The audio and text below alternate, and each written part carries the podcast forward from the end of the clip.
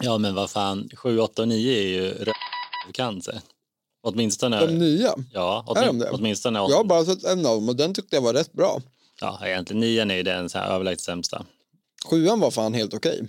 Jo, visst, men det var ju också innan. Den var klart bättre de här 1, 2 och 3 kan jag säga. Men that, that's how Har du sett f***ing Jar Jar Binks? Han är helt oförlåtlig. Han fyller inget syfte i någon av filmerna. Ja, ja, ja. Ska vi prata Magic kanske?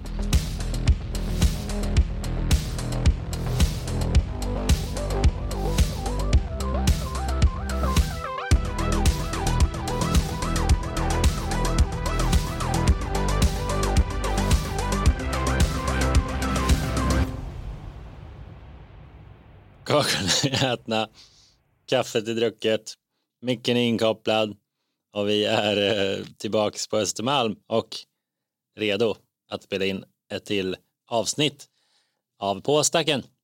Precis. Lite som På spåret fast bättre. Mm. Inte riktigt samma upplägg. Eller samma tittarsiffror. Inte än. Nej. Nej, men, Men vem vet vad som underhåller folk på tv om 40 år? Ja, verkligen. Då tänker jag att vi kommer ha den här manliga muskigheten som krävs för att sitta i en tv-bild. Nej, 30, 25, 25 år. Mm. Då är jag 57, Det är ingen ålder. redo för tv. Om tv finns kvar. Ja, det är klart det är. SVT finns ju kvar, Ja, det är sant. sen ingen annan tv. Om vi går tillbaks till det. Men då kan vi också vara med i På spåret. Och tävla. Ja, det hade varit kul. Det hade varit en bra twist. Då måste vi bli de där poddarna först. Ja, men exakt. Så vi får skaffa några andra poddar först. Men innan dess ska vi ta oss igenom det här avsnittet. eh, Det ska vi. Om Magic the Gathering, the Premier Trading Card Game. Det ska vi absolut. Eh, Magic är eh, 93 det bästa som har hänt mänskligheten. Det är bara så för att det inte har hänt så mycket annat bra sedan dess. Precis. You have no idea how little that narrows it down. Exakt. Men det är fort lik förbannat är det det bästa vi har fått sedan dess och nu är det det vi pratar om här idag. In lieu of something better. Japp. Men då så, vad har, du gjort Magic-relaterat då sen sist? Uh, nej men förvånansvärt lite. Har jag sagt det tre avsnitt i rad nu? Nej, det hoppas jag fan inte. De två senaste avsnitten så satt du på Lincoln så. Ja, nej, men jag har i alla fall gjort förvånansvärt lite. Jag håller på att sälja min lägenhet och det har tagit upp mycket av min fritid. Eh, så jag har fått nöja mig med något enstaka event på butiken hemma i stan och sen har jag spelat en del arena. Jag har, tror jag har missat en omgång vintage kub på Magic Online. Oj. Ehm, Då vet man att du är upptagen. Ja men exakt. Och eh, men jag har försökt köpa lite kort till min nya legacy-lek också. Det är väl en grej jag håller på med. Så, så ja, jag har haft, varit på en legacy-turnering. Våran första på jättelänge hemma i Eskilstuna. Du var spellistssamordnare. Ja, precis. Vi tillät prox för att spelarna skulle kunna vara med så många som möjligt. Ja. Och att de skulle få spela de lekarna de ville. Och eh, vi lyckades skrapa ihop, nu ska vi se, åtta personer tror jag. Mm. Eh, eller tio, blev jag osäker. Ja, men nå- något sånt. Ja men det var nog tio nu när jag tänker efter. Och det spelar inte jättestor roll. Nej. Ehm, jag fick vinna. All right. Ehm, Med eh, Storm. Ja precis, eller eh, ANT fick jag vinna med. Mm. Nu när jag har blivit en Legacy Storm-spelare så har jag förstått att man kan inte bara säga Storm i Legacy. Nej, nej, det är sant. måste man man inte. specificera vilken av Stormlekarna man spelar. Det finns Ja. några stycken, framförallt två, men även flera. Jag såg en på YouTube som körde Birdie. Mm. Ja, den påminner lite mer om den andra Stormleken då. Den, den som är bra nu om jag förstått rätt. Jag råkade, jag råkade välja Boomer-varianten tydligen. Som fortfarande är jättebra men inte lika bra som den andra. Nej, just det. Eh, så ANT är en lek som går ut på att eh, typ runda tre eller fyra oftast, man kan vinna runda ett eller två, men det är inte normalt, utan runda tre eller fyra eh, vet du, det, rampa in i, eh, inte som man kan tro, ett Nosium som leken är döpt efter, utan ofta in i en, eh, eh, en annan payoff direkt. Det är det den leken är, eh, är bra på liksom. Vadå payoff? Typ? Alltså, du menar bara tendrils? Nej men ofta, ja, ofta så tydligen den leken är ja, alltså del, dels, inte, alltså dels natural store men framförallt in i eh, en fet eh, Ave eller eh, Empty the Warrens. Jaha. ja, ja. Eh, men, eller om jag förstått en Burning, nej förlåt inte Burning Wish utan en, eh, nu, nu ska vi se. Jo, Leken, Burning Wish heter den, den röda. Ja fast det var inte det jag tänkte på. Nej, nej. Utan jag tänkte på, det, det, som, det som skiljer leken åt är att den här är liksom mer orienterad runt graven. Ja, ja. Framförallt. Eh, så att du ofta inte, ja precis, du går ju oftast inte av genom en, eh, eh, vad heter det? Eh, gud vilket hjärnsläpp, ett nauseam, utan du går ofta in i en past in flames. Det är det som är Jaha, skillnaden. man spelar Past in Flames. Du profiterar mer på graven, vilket är varför Okej. den har blivit sämre. För att graven har blivit känsligare på grund av endurance, ett jävla sjukt kort som Ja. ställer till det lite för Även gravspelare. I, även i Legacy alltså. Ja men verkligen. Så right. den andra leken är bättre menar jag på att gå av med Empty the Warrens och göra liksom en sån explosiv stormstart runda ett. Mm. Så den här leken har liksom tappat på att den är mer beroende av att bygga upp en grav och resolva kabal rituals och Mm, liksom bygga upp mm, mm. multituder av mana med det. Eh, Japp. Så ja, då spelar du hellre den varianten som har jättemycket gratisspel som faktiskt är mycket bättre på att resolva än ett nauseam. Men inte du. Nej, precis. Jag skiter i det. Den andra leken spelar också det här coola kortet från Modern Horizons 1 som eh, är en eh, time twister om den ligger i graven. Echo och vi anser jag. Exakt. Ja, Echo är extremt bra i Legacy. Ja, Med, Lions Eye Diamond. exakt. Så det är väl lite den andra leken. Att den väldigt ofta gör en runda ett echos bara. Ja, varför, varför inte? Fucka motståndaren. Ja, visst. De tar liksom en Random o- hand och- omullbar random hand. Japp. Ja, det är väldigt nice. Echo är sjukt kort. Det är så många sjuka kort i Horizon-sätten så att man hinner inte prata om den. Men den är ju också helt va- vansinnig. Den är rätt bra.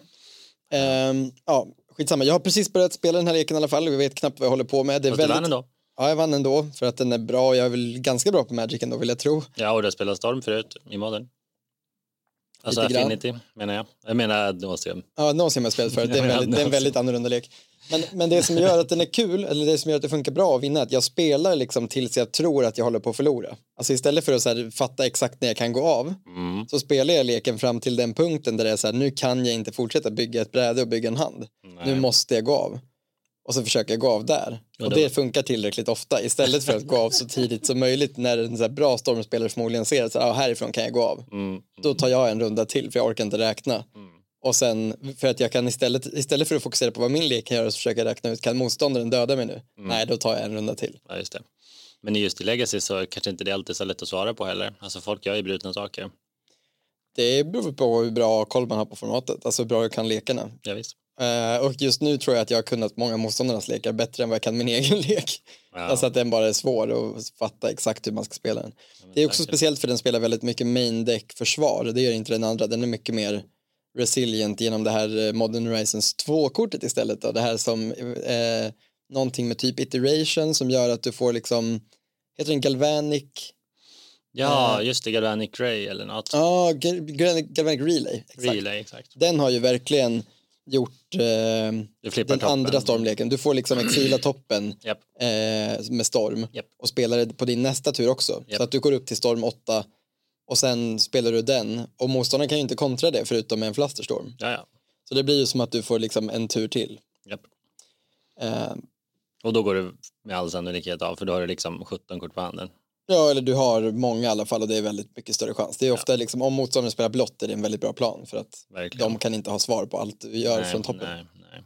Riktigt cool. eh, Den lek, jag, jag vill nog bygga den andra leken så småningom. Jag ska spela den här ett tag. Men det är också typ bara Mox, eh, vad heter det, Mox, eh, Chromox. Chromox och eh, Mox Opal som är riktigt dyrt i skiftet. Okej. Så det är inte så farligt. Något, också något annat dual, typ Taiga tror jag. Nej, Moxarna reprintades ju inte nu i Double Masters 2022. Jag väntade lite på det. Jag kollade, hade ögonen på det innan jag köpte Chromox själv. Mm. Nu Ja. vågade du slå till. Ja, precis. Ja, nej men så dels är det det och sen eh, ja men spelat lite limited, Ja. försöker liksom, jag spelat, vi spelat någon Chaos Draft ihop, jag har hunnit köra någon pre-modern turnering sen vi pratade senast, för det är också ganska länge sedan vi spelade in nu. Ja. Lincoln var väl, nästan känns som typ 6-7 veckor sedan minst. ja, det kanske är så länge sedan.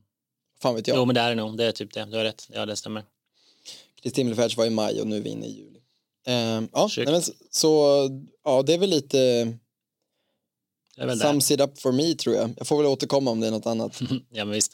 Eh, ja, grymt. Jag har också byggt legacy. Jag har inte fått spela dock, men jag är taggad på, på det förstås. Så vi får hoppas att, eh, att jag kan ta mig in någonting eh, ganska snart eh, på spelis. Annars får jag ge mig iväg till någon av butikerna i Stockholm. De spelar ju legacy ibland, ganska ofta tror jag.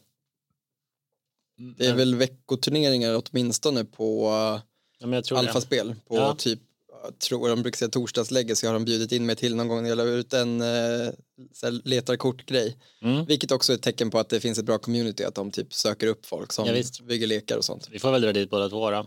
Och så, då var det ju spännande. Gärna för min del. Jag behöver låna lite kort i så fall. Jag har inte fått ihop dem. Nej. Jag saknar något udda kort. Ja, jag saknar två City of Traitors.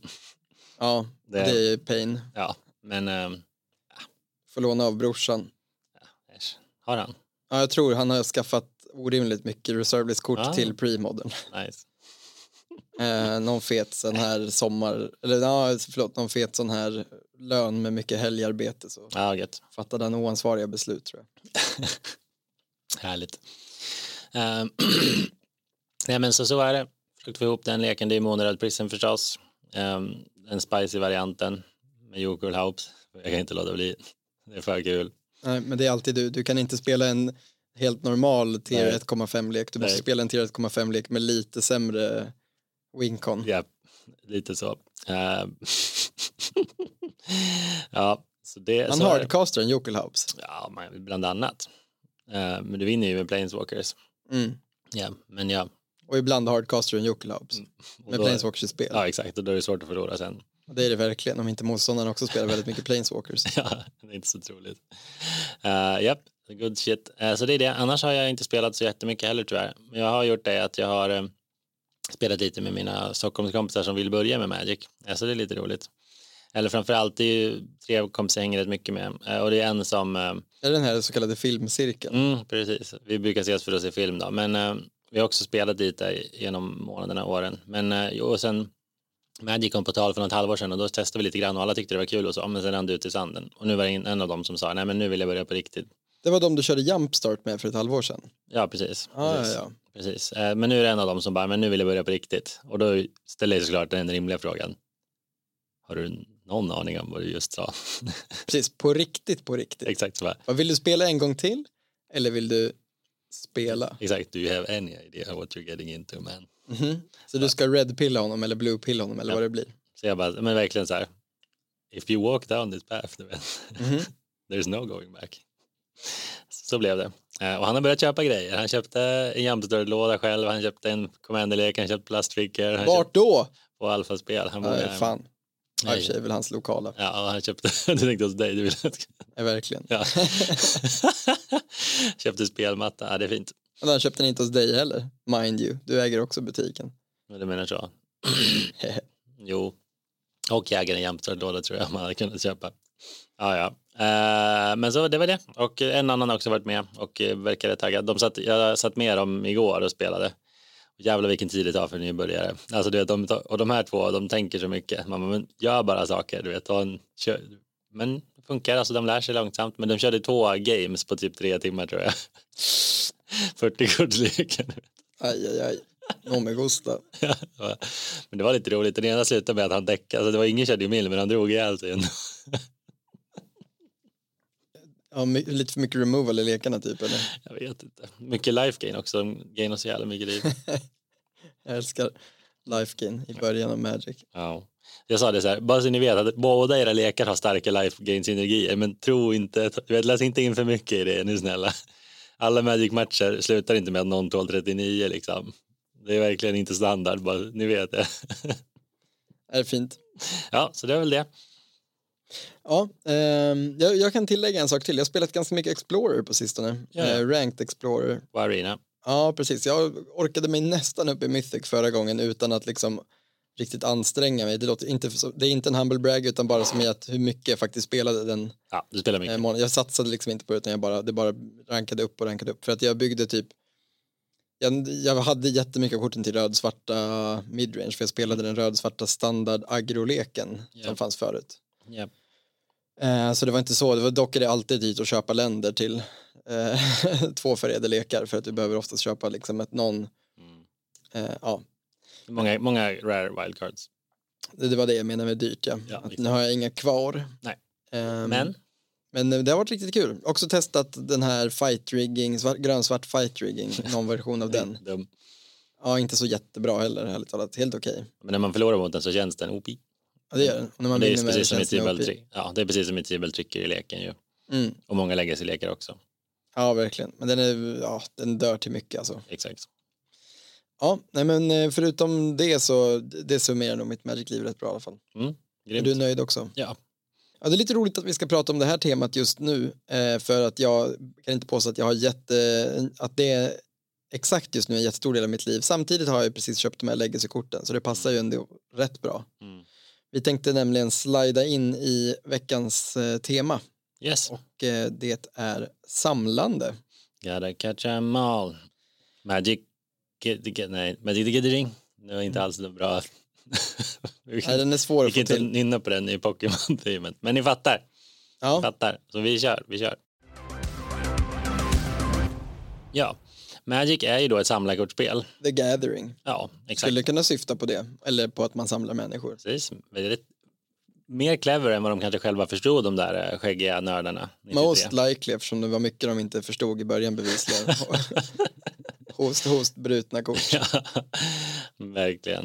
Eh, Men en, en sak som de gjorde rätt eh, var ju namnet Magic the Gathering. Va? Och det är precis det vi ska prata nämligen att samla. För Magic är ett samlarkortspel och det är också så man pitchar det till folk när folk frågar vad man håller på med. När folk frågar vad ens podd handlar om, då säger man Magic är det första och största samlarkortspelet. Det har funnits i 30 år och det är väldigt roligt. Och så tror man att den här 25-åriga eh, hippa personen ska bara, ja, fan vad coolt. Mm, Jag har också, också varit där några gånger. Mm, men exakt. Det. Vissa kort är faktiskt jättedyra. Det är en seriös investering för vuxna människor. det har jag dock aldrig sagt Nej, tror inte jag. jag heller. jo, det har jag. Fast med andra ord. Eh, vad, vad är din relation till samlande? ja, vi börjar där va. Nej, men jag, så här va. Jag tänker att för mig och eh, många andra, alltså man kanske inte riktigt tänker på det så aktivt. Därför tycker jag att avsnittet ska bli en intressant eh, pratstund och kanske en utmaning, eh, nämligen att det är så självklart som jag sa att det är ett samlarkortspel. Vad betyder det egentligen? Liksom? Det betyder ju att eh, till skillnad från alla andra kortspel så sätter man sig ner med olika kort från den som sitter mitt emot. Alltså, den, man tar inte bara upp man öppnar inte brädspelslådan och delar ut samma kort till alla och man har inte en kortlek och blandar den med 51 kort eller ett vanlig kortlek liksom. Eh, utan man har olika kort eh, och det är ju för att en så stor del av spelet är ju att få tag på korten, att samla på korten, att jaga korten och bygga och få tag på de kort du vill ha. Det är, en sån, det, det är halva grejen verkligen. Eh, Och mer än halva man tänker i, i ren tid man lägger ner på saker. Ja, verkligen. Jag tror att det finns många, många commander-lekar bland annat som har fått mer tid vid byggbordet än vid spelbordet. Och vissa som kanske har byggts utan att aldrig ens spelas. ja, verkligen. Jag var på, jag tror kanske jag nämnde det, men det passar så bra att säga det. Jag var för en ganska, för nu är det väl en liten stund sedan så var jag och spelade eh, Commander på Alfa-spel på deras Commander-kvällar och då var det en kille vi spelade med som hade suttit och pillat med sina lekar i typ två år och inte spelat ett game. Han hade byggt på dem, Ja. antar jag. Ja. Pillat låter konstigt. men ja, jag fattar. Ja, men du berättade, det är helt sjukt. Han hade alltså aldrig spelat, han hade byggt i två år. Ja. Ja. Men, eh, men det är ju så, alltså, det, jag tänker tillbaks på Just jag drog en Pokémon-referens direkt där eh, och det är inte så konstigt liksom för att det är ju det samlarkortspel som de flesta av oss stötte på först, inte du kanske.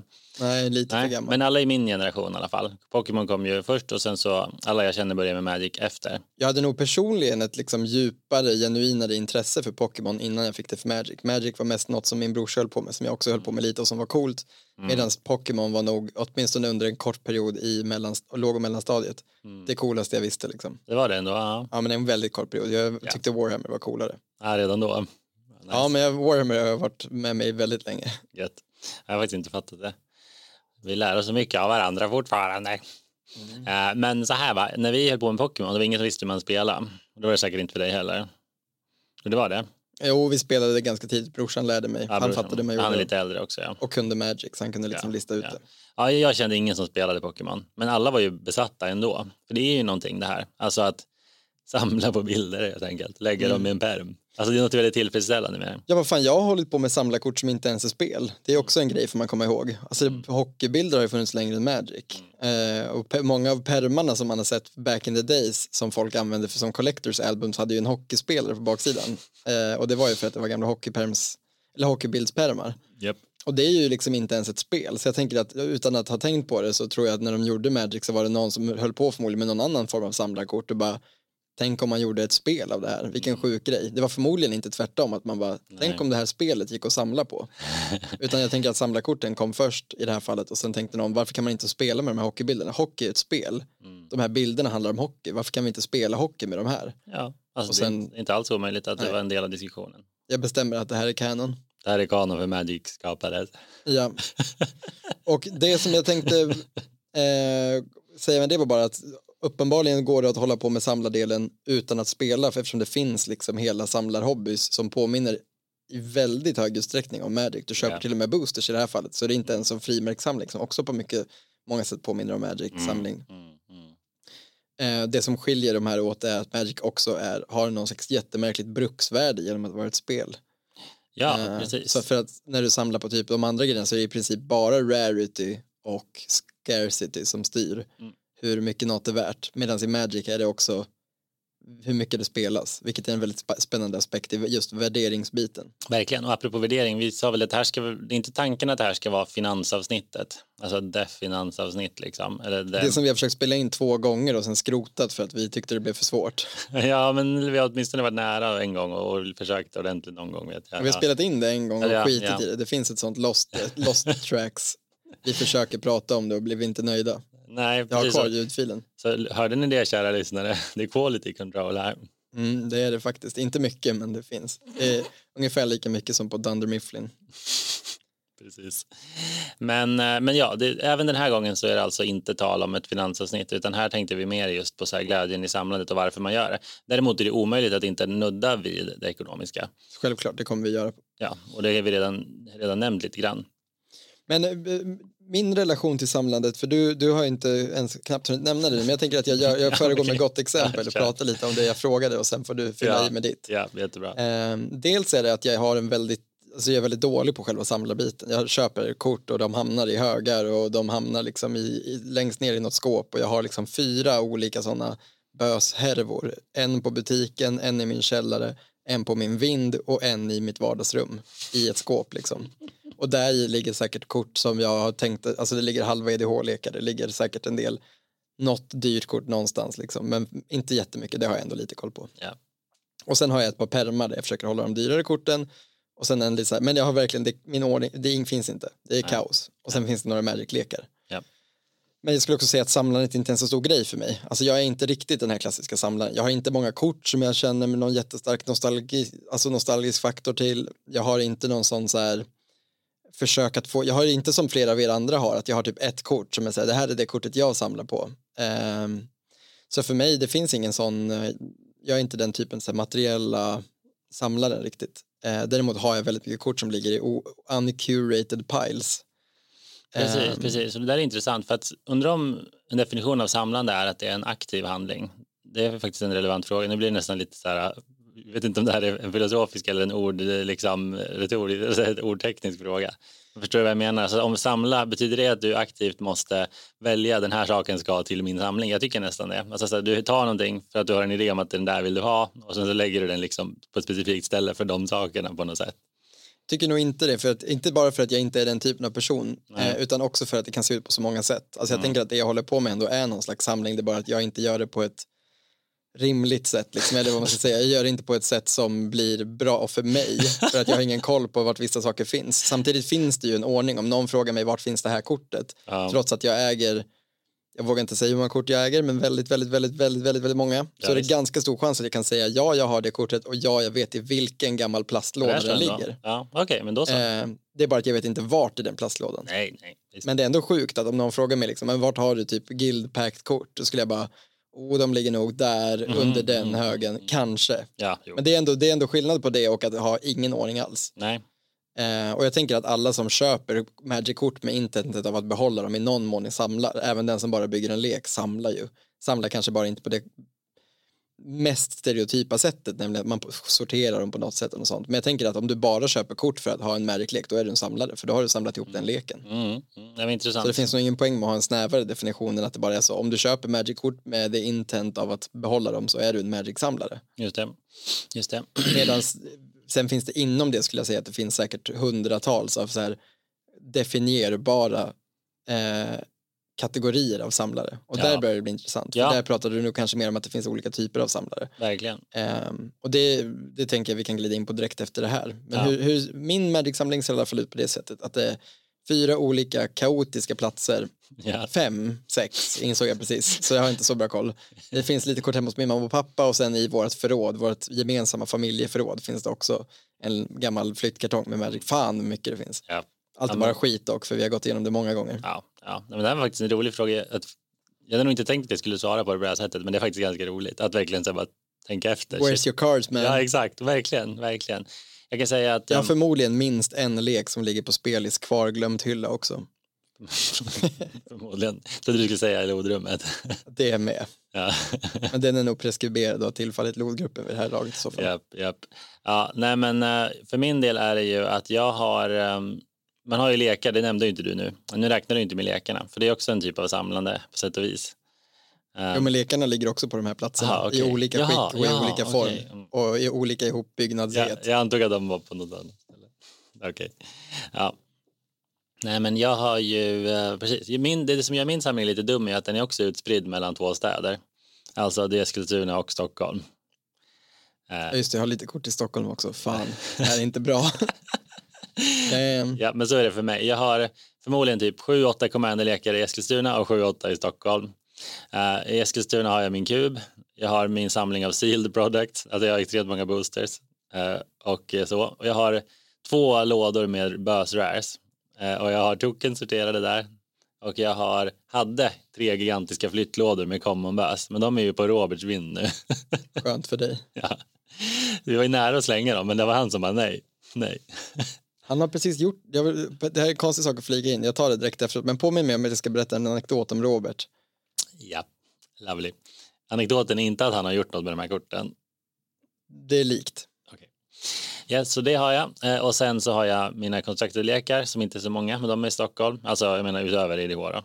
Eh, Och sen så har jag eh, en stor perm. Nu har jag bara en perm. Det känns bra. Mm.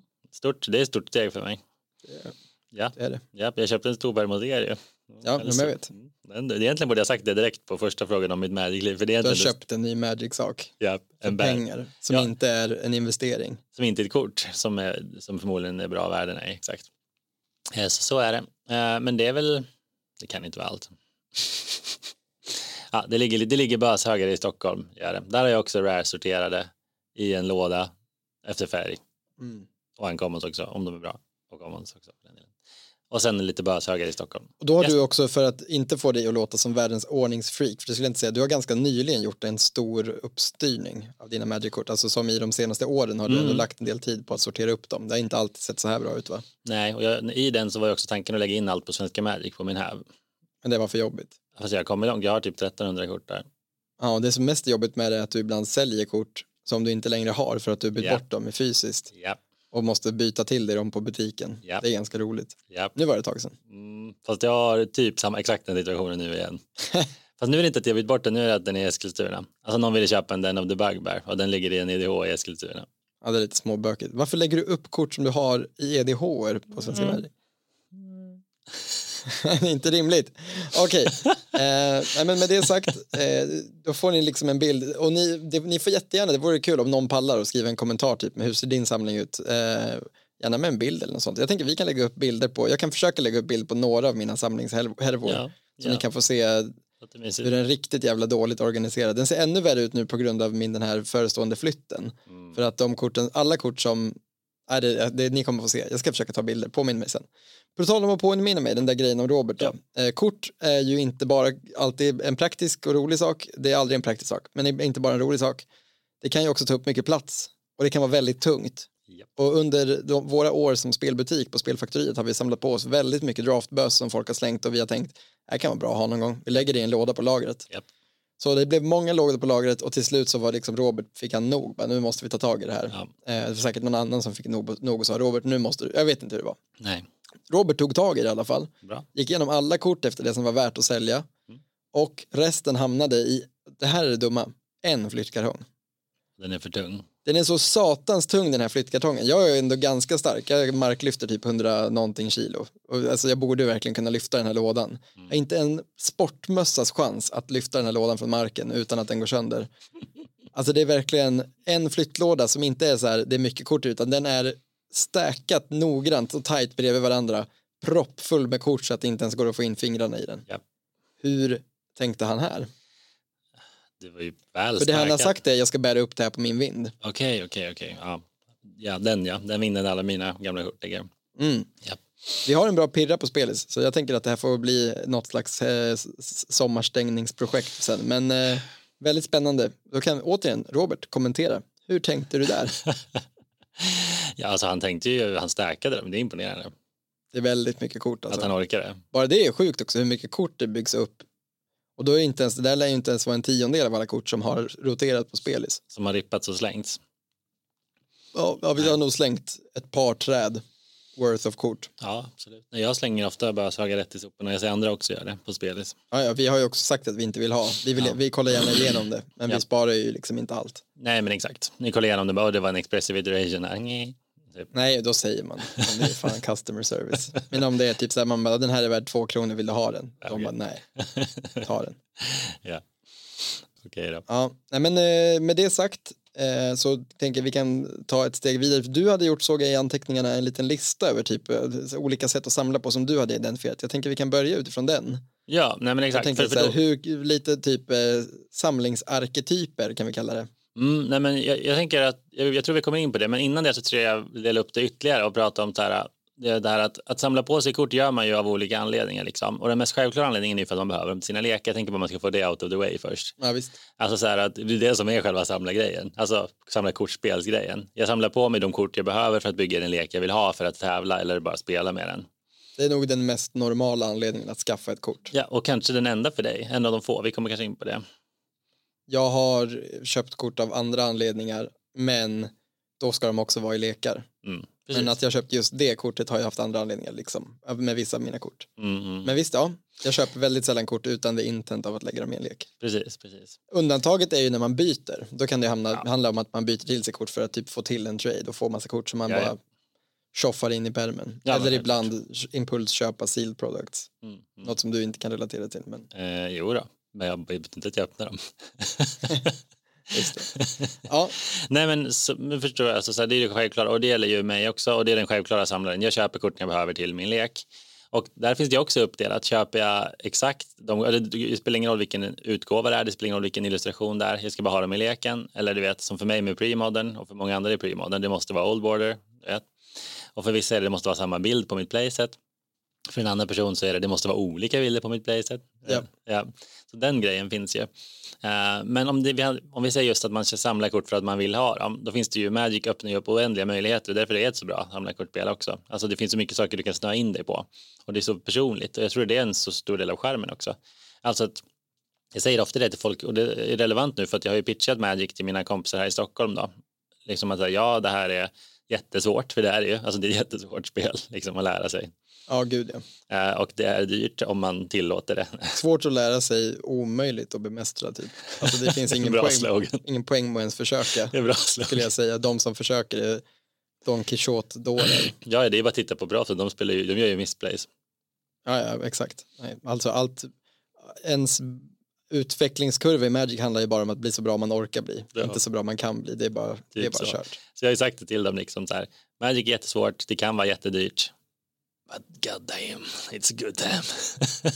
Eh, och en av de sakerna som är good time är ju den oändliga möjligheten till personlig prägel, det är dit jag vill komma. Och det där samlande också kommer in i bilden. Alltså att du kan uttrycka det genom dina kort. Alltså du kan hitta saker att gilla i korten. För det finns 25 000 olika kort eh, med oändligt många olika stilar i hur de ser ut, hur de spelar. Och i slutändan ska de här korten kombineras med varandra vilket Ja. öppnar upp infinite possibilities. Yes, exactly. Uh, Precis så. Och, eh, och det är ju verkligen eh, sant och det blir bara mer och mer så kanske också i Magic. Alltså att jag menar, vi får fler versioner av korten. Vi får mer unika versioner, vi får dyrare versioner.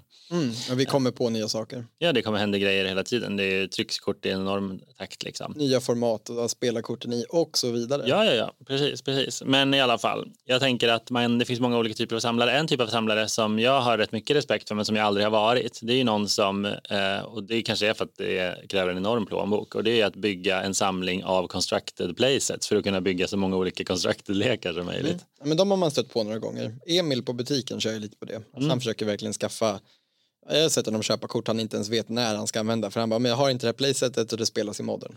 Precis, e- Emil är då en stammis på butiken och det är även Torning som jag tycker ibland känns som att han har fan, man undrar how much, how much does a vault have? ja, verkligen. Ja, han säljer ju rätt mycket också så det är säkert ja. mindre än vad man tror men samtidigt är det ju imponerande. Alltså han har väldigt ofta liksom playsets av kort som, eh, alltså man letar efter. Precis, och det, där är, och det där skiljer vi oss något enormt, för jag har ju också en dyr samling. men jag brukar skoja, jag brukar säga det, så här, det är skämt, hälften skämt, hälften allvar. Folk frågar mig typ, så, ja men har du en Murktide? Äh, har du, du vet, ett Placet, bara någonting enklare typ, har du ett uh, Placet Thoughtseize? Uh, har du um, ett uh, Placet Stoneforge? Man bara, jag har inga bra kort. det är samma här, bara, de, de köper ju folk. Ja, om jag hade haft dem så hade någon köpt dem. Ja. Det är ju typ det lättaste svaret på om någon frågar om jag har ett kort, är så här, finns det Tror, finns det någon annan som du tror skulle kunna vilja haft det här kortet under det senaste året? Om svaret är ja så har jag det förmodligen inte. Ja, nej men exakt, exakt. Men det har ju också lite i vårt fall att göra med att vi är ganska aktiva säljare. Jo. Jag är inte det just precis nu, men jag är inte så aktiv köpare heller. Men när, nej. då blir det också kanske, jag, jag, tänker de här personerna lägger ju liksom inte ut de här korten till försäljning, utan de har dem för att ha dem. Så då ja. blir ju samlingen ja. större. Precis, för det skiljer ju också. Jag skulle också, om någon sa så här, ja, men säg ett, eh, ett riktigt bra kort just nu, ja, men vad som helst, Endurance har du. Mm. Endurance exempel. Jag har ingen grön constructed lek just nu. Den är värd typ 350, eller? Ja visst, 400. säkert mer, vem fan vet, mycket. Ja, om någon sa till mig så här, vill du köpa ett playset Endurance för tusen spänn? Ja, det är bara ja. Men ja, det för det är value. Ja. Men sen om någon hade kommit dagen efter och sagt, vill, vill du sälja ditt playset Endurance för 1300 så hade du sagt ja också. Ja, exakt. Och det är därför du inte har ett Playset Endurance Nej. antagligen. Och det, är därför, och det skiljer mig från till exempel då Emil eller Torning eller någon som bara säger jag köper ett Playset Endurance för att det var en bra deal och för att jag kommer säkert använda dem sen. Och de säljer dem bara ifall någon i deras lokala meta behöver dem till sin lek. Liksom. Solidariskt ja. ja. Så det ska vi ändå ge dem. Men jag tänker att det, där, det är intressant också för det som gör den här samlararketypen lite speciell är att de väldigt, alltså det, på tal om varför man vill samla, de får ju väldigt ofta vara liksom the local bro. De kan ju väldigt ofta, så här, om någon vill testa att spela en lek eller om yeah. någon vill testa att spela ett format så kan de här människorna ofta ställa upp och man får verkligen vara liksom en hero i sitt lilla community. Mm. Eh, så, vilket också lyfter fram liksom en poäng med samlandet. Eller som typ i Torningsfall att när någon letar efter något specifikt i sin nya legacy eller EDH-lek så bara har han det. Mm. Det är nog ganska kul att få vara den personen ofta som hjälper någon att få ihop sin lek. Liksom. Ja, det har du helt rätt Det är bra poäng. Verkligen. Jag tror att alla människor, de flesta människor mår bra av att känna sig behövda liksom, och att hjälpa sin community. Ja, verkligen. Och det är ju det är väldigt värdefullt. Du är ju i det där mer än jag. Alltså. Och du, du, vi ser ju båda aktivt hur liksom vår community då på Spelis tillsammans gör turneringarna, möjliga kanske är fel ord, men att de, de gör turneringarna bättre genom att hjälpas åt, alltså att hjälpa åt oss få ihop lekar liksom. Ja, ja, precis, för att du slipper spela den, du får spela den optimala versionen av din lista för att med hjälp av andra kan du få ihop den, även om du inte hade kunnat spela den själv, hade behövt liksom fylla ut med pionerkort liksom. Precis, och jag menar om alla vore som du eller jag, då skulle det vara... då skulle det bli väldigt konstig modern meta. Ja, det någon bara, ja men verkligen. Han bara, ja men, men precis, igen bara, så, ja men har du, har du fyra Mishras Bobel? Nej, men jag har en foilad Wildfire från 7th edition. jo, jo, tack men... ja, precis, eller jag... Ja, nej, exakt så, exakt så. nej men eh, bra... en bra arketyp. En annan samlararketyp som är väldigt spännande är ju folk som samlar på, jag såg att du hade skrivit ner den, eh, försöker bygga complete sets. Det här är mycket, ja. mycket ovanligare. Skulle jag, säga. Ja. Jag, jag, tror, jag känner inte många. Nej. Det händer ibland att någon bara, men jag har nästan hela mitt revised. Mm. Jag ska bara ha en uh, Wheel of Fortune, för mm. jag sålde min. Till exempel. Mm. Eh, eller jag ska bygga hela Shards of Alara för då, då jag börjar spela. Mm. mm. Och, och jag tänker att det är en, också en som man har ganska mycket respekt för för att det är så himla coolt mm. och samtidigt så himla meningslöst eller värdelöst. Ur, alltså ur ett spelperspektiv är det ju helt värdelöst. Yep. Och därför blir det också nästan lite coolare som att vaska liksom. Ja, och det där är, jag tycker att det där är ju klockrent för det där är ju, det finns ju, om man bara berättar om så här samlarkortspel så tror jag att det här är den typen av samlare som jag tror att de flesta tänker på först. faktiskt. Alltså så här, folk som vill ha alla kort. Och om man inte kan Magic då kanske man till och med tror att målet är att ha alla kort, punkt. Alltså om, någon, om man säger så här, men det är samlarkortspel Magic. Då kan man säga, har du alla kort? Eller så här, har du nästan alla kort? Kanske någon skulle kunna fråga utan att ha en aning om vad de faktiskt ställer för fråga. Man bara, men att ha ett helt set, det är väldigt, det är väldigt logiskt. Alltså det, jag förstår absolut attraktionen. Jag har tänkt på att skaffa hela typ eh, Time Spiral någon gång och så det hela Scorch, typ de här sätten från när jag var liten liksom. Mm. Jag har aldrig ens varit nära att börja, för det är inte riktigt min grej. Nej, och i våra sätt är kanske inte heller så pass Alltså Revised är ju coolt av flera anledningar. Det är också för att det är så gammalt och lite dyrt så det blir det så, så lite samlare och investeringsgrej. Ja. Men att som i mitt fall typ skaffa hela Alara för att det var då jag började drafta. Det skulle inte vara dyrt. Nej. Allt skulle vara lite jobbigt att fixa några av de udda korten. Ja. Men eh, Ja. det är lite den här att man ska orka göra någonting som är så meningslöst. För det blir För helt dig, för, för, för för min egen skull. Precis, liksom. för det är det som är viktigt att förstå här liksom. För, att för vissa är det jätte... Jo, jo, det är mer, uppenbarligen meningslöst su- subjektivt. Jo, alltså, det, Jo, men... men- det kan bara vara viktigt för den som gör det. Det kan Jo. aldrig vara viktigt av något annat skäl. Liksom. Nej, just det. Precis, precis. För det här är återigen klassiskt självklart. Det är så självklart att, att det här intresset finns ändå. Alltså att vissa människor är så här. Alltså, ja, men completionism. Ja, liksom. exakt, exakt. Det ser man ju på massa andra spelare, eller delar av spelcommunityn tänkte jag säga. Alltså folk som vill ha alla achievements, de vill ha alla digitala prylar i ett spel. Alltså du som spelat WoW, jag kan tänka mig att det finns vissa som beter sig så där. Oh ja, eller typ rollspelsmänniskor som vill ha precis varje modul till ett rollspel fast som Mm. aldrig kommer använda det. De säger till mig när de köper det. Mm. Det här kommer jag aldrig spela, men jag ska ha alla titlar. Japp, exakt så, exakt så. Och jag tror också att det finns, eh, just för att Magic liksom är byggt runt samlandet så finns det ännu mer den skärmen där. Liksom. Så det är Mm. klart. Jag vet, det finns ju några riktiga liksom galningar eh, i ordets finaste bemärkelse kanske som faktiskt försöker samla alla Magic-kort som finns. Alltså jag vet att det här är, det är ju ändå en grej. Otroligt ovanligt. Vilket sjukt quest Ja. att påbörja. Ja. Att liksom ett, det är också så sanslöst mycket pengar du ska binda upp i det idag. Mm. Jag undrar om inte en riktig gammal sköning som jag har köpt med lite boosters av Varggruvan på Svenska Magic. Jag tror inte han lyssnar på den här podden men det vore fint om han gjorde. Uh, han har nog haft det målet. Alltså när han, för han liksom pratade nästan om ett museum typ. Alltså det var på den nivån.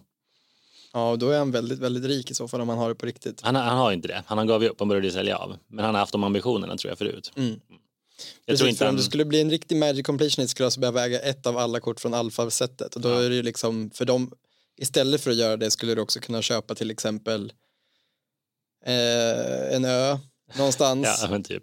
Ja, eller eh, ett eh, mindre välmående industriföretag. ja, verkligen. Eller till och med ett ganska välmående. Om man räknar in... Om Ja, ska... jag menar mindre så menar jag kanske som är värt 150 miljoner. Ja, ja, ja, precis. Nej, men något sånt. Så det är inte riktigt en grej längre, för, för, förutom för liksom eh, oligarkers eh, liksom, söner. Ja, precis. Men, eh, men ja, så det går. Men i alla fall, återigen, samla ett helt set. Klassiker, verkligen klassiker. Eller ett helt set i foil. Vad vet Mm. jag. Såg en riktig jävla det är ju med i high-end-gruppen på Facebook. Jag kan typ nästan alltid i USA. Jag, vet, jag är så obekväm med att köpa kort i USA för det är tull och sånt där. Du vet. Eh, så det är sällan värt det. Men det är roligt att se vad folk lägger upp. Och då var det någon som la upp, tror jag, eh, full, eh, hela Ursa-blocket i foil, alla kort. alltså som de, Ursa Saga finns ju inte i foil. De två andra. ja, precis. Eh, så det var, det var riktigt snyggt. Och 7th, jag har också sett hela full 7 edition foil. Och så den redemption-grejen från Magic Online, du vet orörd. Ja, ja, ja. Ja, riktigt bra. Ja, för de som inte vet så fanns det alltså en grej på Magic Online för länge sedan som skulle hjälpa Magic Online att hålla liksom ett högre värde, alltså korten på Magic Online, för där kan du till skillnad från på den ena köpa och sälja kort. Och eh, ja, det som var så sjukt med det var att då var det att om du samlade ett helt set i antingen foil eller ofoil så kunde du redeema de korten. Alltså du blev av med dem på Magic Online och fick dem hemskickade till dig i verkligheten om du Japp. bodde i USA. Japp. Eh, Ja. Vilket liksom skulle hjälpa till lite som en så gold standard för Magic. Mm. Att korten på Magic Online har en fysisk motsvarighet. För du kan alltid i teorin byta in dem mot fysiska kort. Japp. Jag är inte ens helt säker på att det inte går längre. Alltså jag, tror- om det slutat så var det nyligen, helt ärligt. Ganska nyligen, alltså några år sedan. Jag har inte hört något om det på länge dock. Men Jag har hört lite, men, eh, men, men det kan, det, det, jag, jag tror inte heller det finns kvar. Nej. Men, Nej, men- ja, det fanns länge i alla fall. Ja, och det är en sjuk grej. En cool grej. Men eh, fler sorters samlare. Ja, alltså en annan sak som man måste säga direkt det är väl bara att ha jättemånga Zappa-kort. Ja, just det.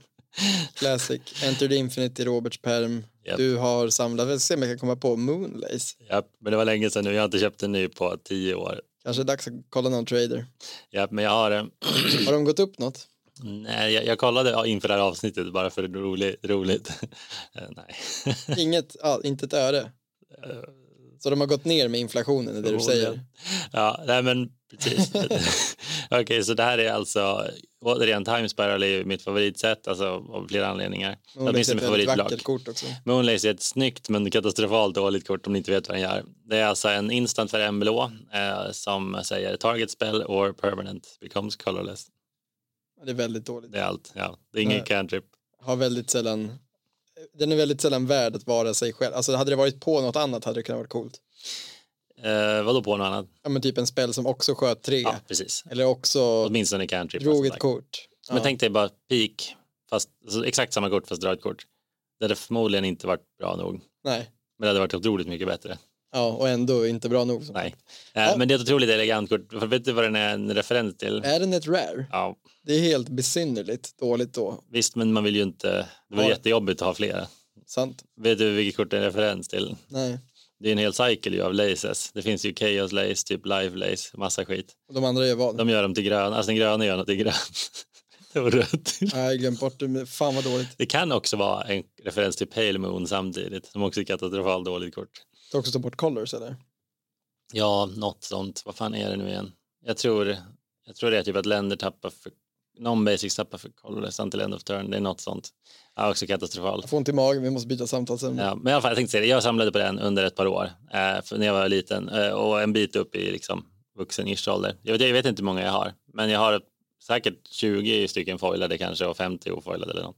Det är tacksamt att samla på ett sånt kort som ingen någonsin kommer Ja. behöva till någonting. Ja. Faktiskt. Ja, Bra, verkligen. bra beslut. Ja, tack. Och eh, Perkas, han eh, samlar på Croson Cloud Scraper va? gjorde i alla fall.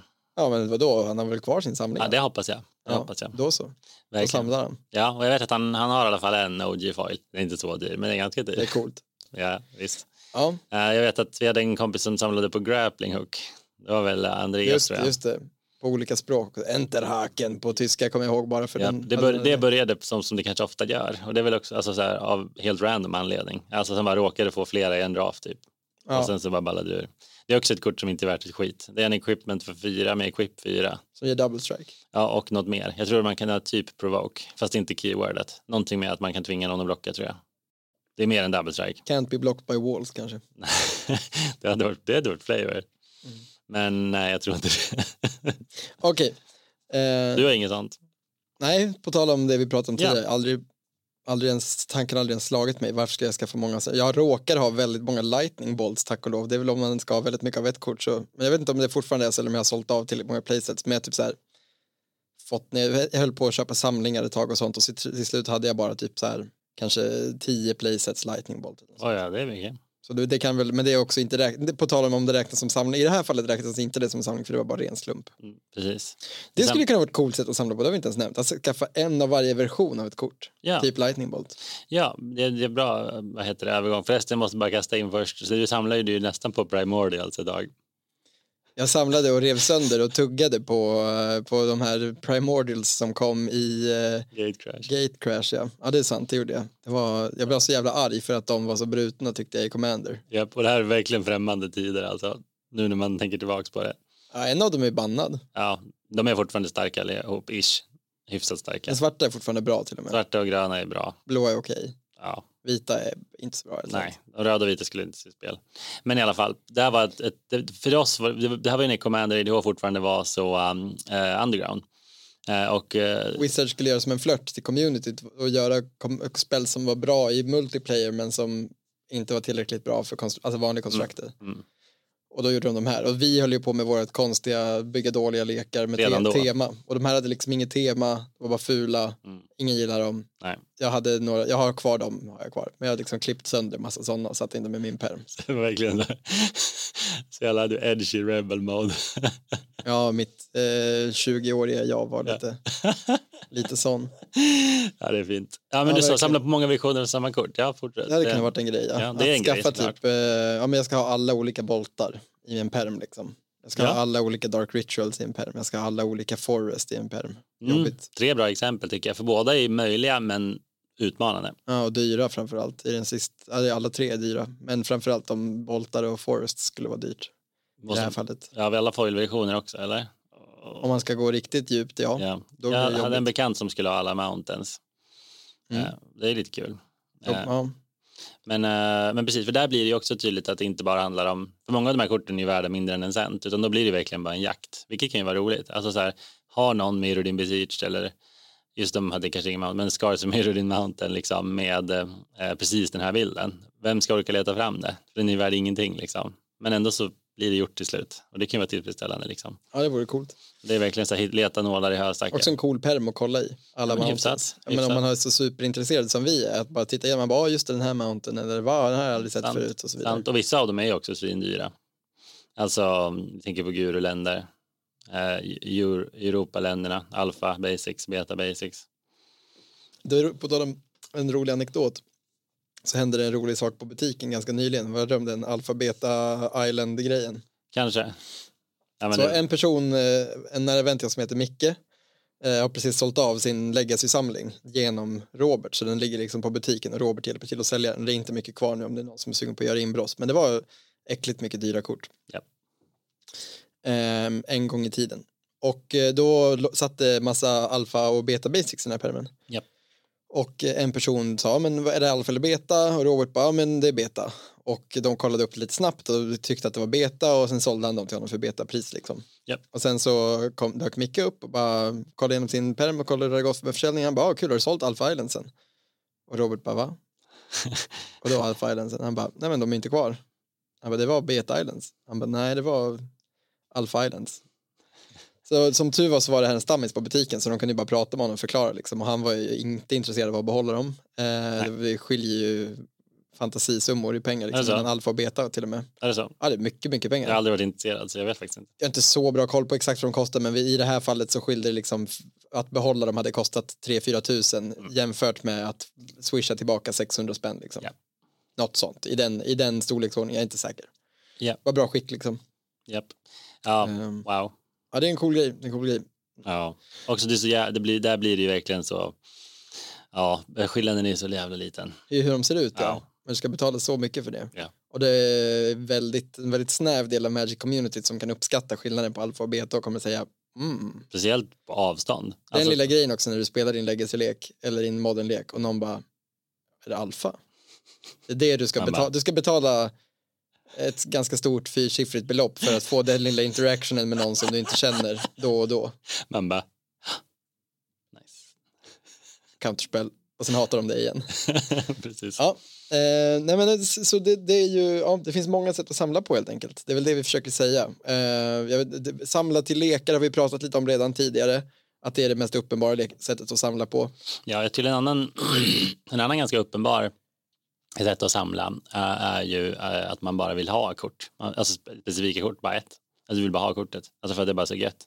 För det är så fint. Du har Eller- något kort som har berört dig på något sätt Ja. eller som du tycker är fint. Ja, eller att det bara är asdyrt såklart. Det är ju det, det är en typ av samlande. Men då är vi väldigt nära investeringar. Alltså, när vi, du vill ha det här kortet för att det är det dyraste kortet. Eller liksom, inte det dyraste, men det är på den nivån. Ja, det var ju liksom en nyhet i, i eh, vissa typ friend, alltså vissa kändismedier här om månaden att eh, Post Malone hade köpt en Black Lotus. Han gjorde det, ja. Mm, Ja, det kom ut typ, eller det, det, han- gjorde det säkert inte hemligt. Han Nej, köpte en för ett sexsiffrigt eh, dollarbelopp liksom. Alfa. Eh, Mm. alltså alfa eller beta. Det måste vara alfa om det var så dyr. Men ja, mm, ja, whatever. Ja, jag vet inte, jag tror jag tänker mig att beta också kostar uppåt dit nu. Ja, säkert. Ja, i alla fall. Spelar inte jättestor roll. Eh, det, är en så pass cool grej att, eh, att media till och med skriver om det. Japp. Det är stort för vår lilla, lilla pöl när det gör sig lite svallvågor. Men verkligen. Han var ju här häromdagen, Post Malone, och spelade på Lollapalooza. Ja, hade han med sig Magic-kortet runt Jag vet halsen? inte. Det hade varit kul att fånga en backstage. Bara, ska vi ta ett game? Ja, han hade säkert uppskattat. Han verkar rätt skön. Ja, be verkligen. fair. Oh, ja. Men, men precis, man vill, ibland vill man bara ha ett kort. Det, det, det, det känner du faktiskt igen. För nu kan vi faktiskt glida in lite på det.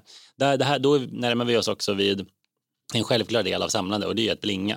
Alltså att blinga och samla är inte exakt samma sak kanske, eller vad tycker Det är du? också en form av samlande. Ja men det är väl det, det är väl en form av samlande. Och det här då, och det är vi överens om att blinga är det mer moderna, med- alltså synonymen till pimpa?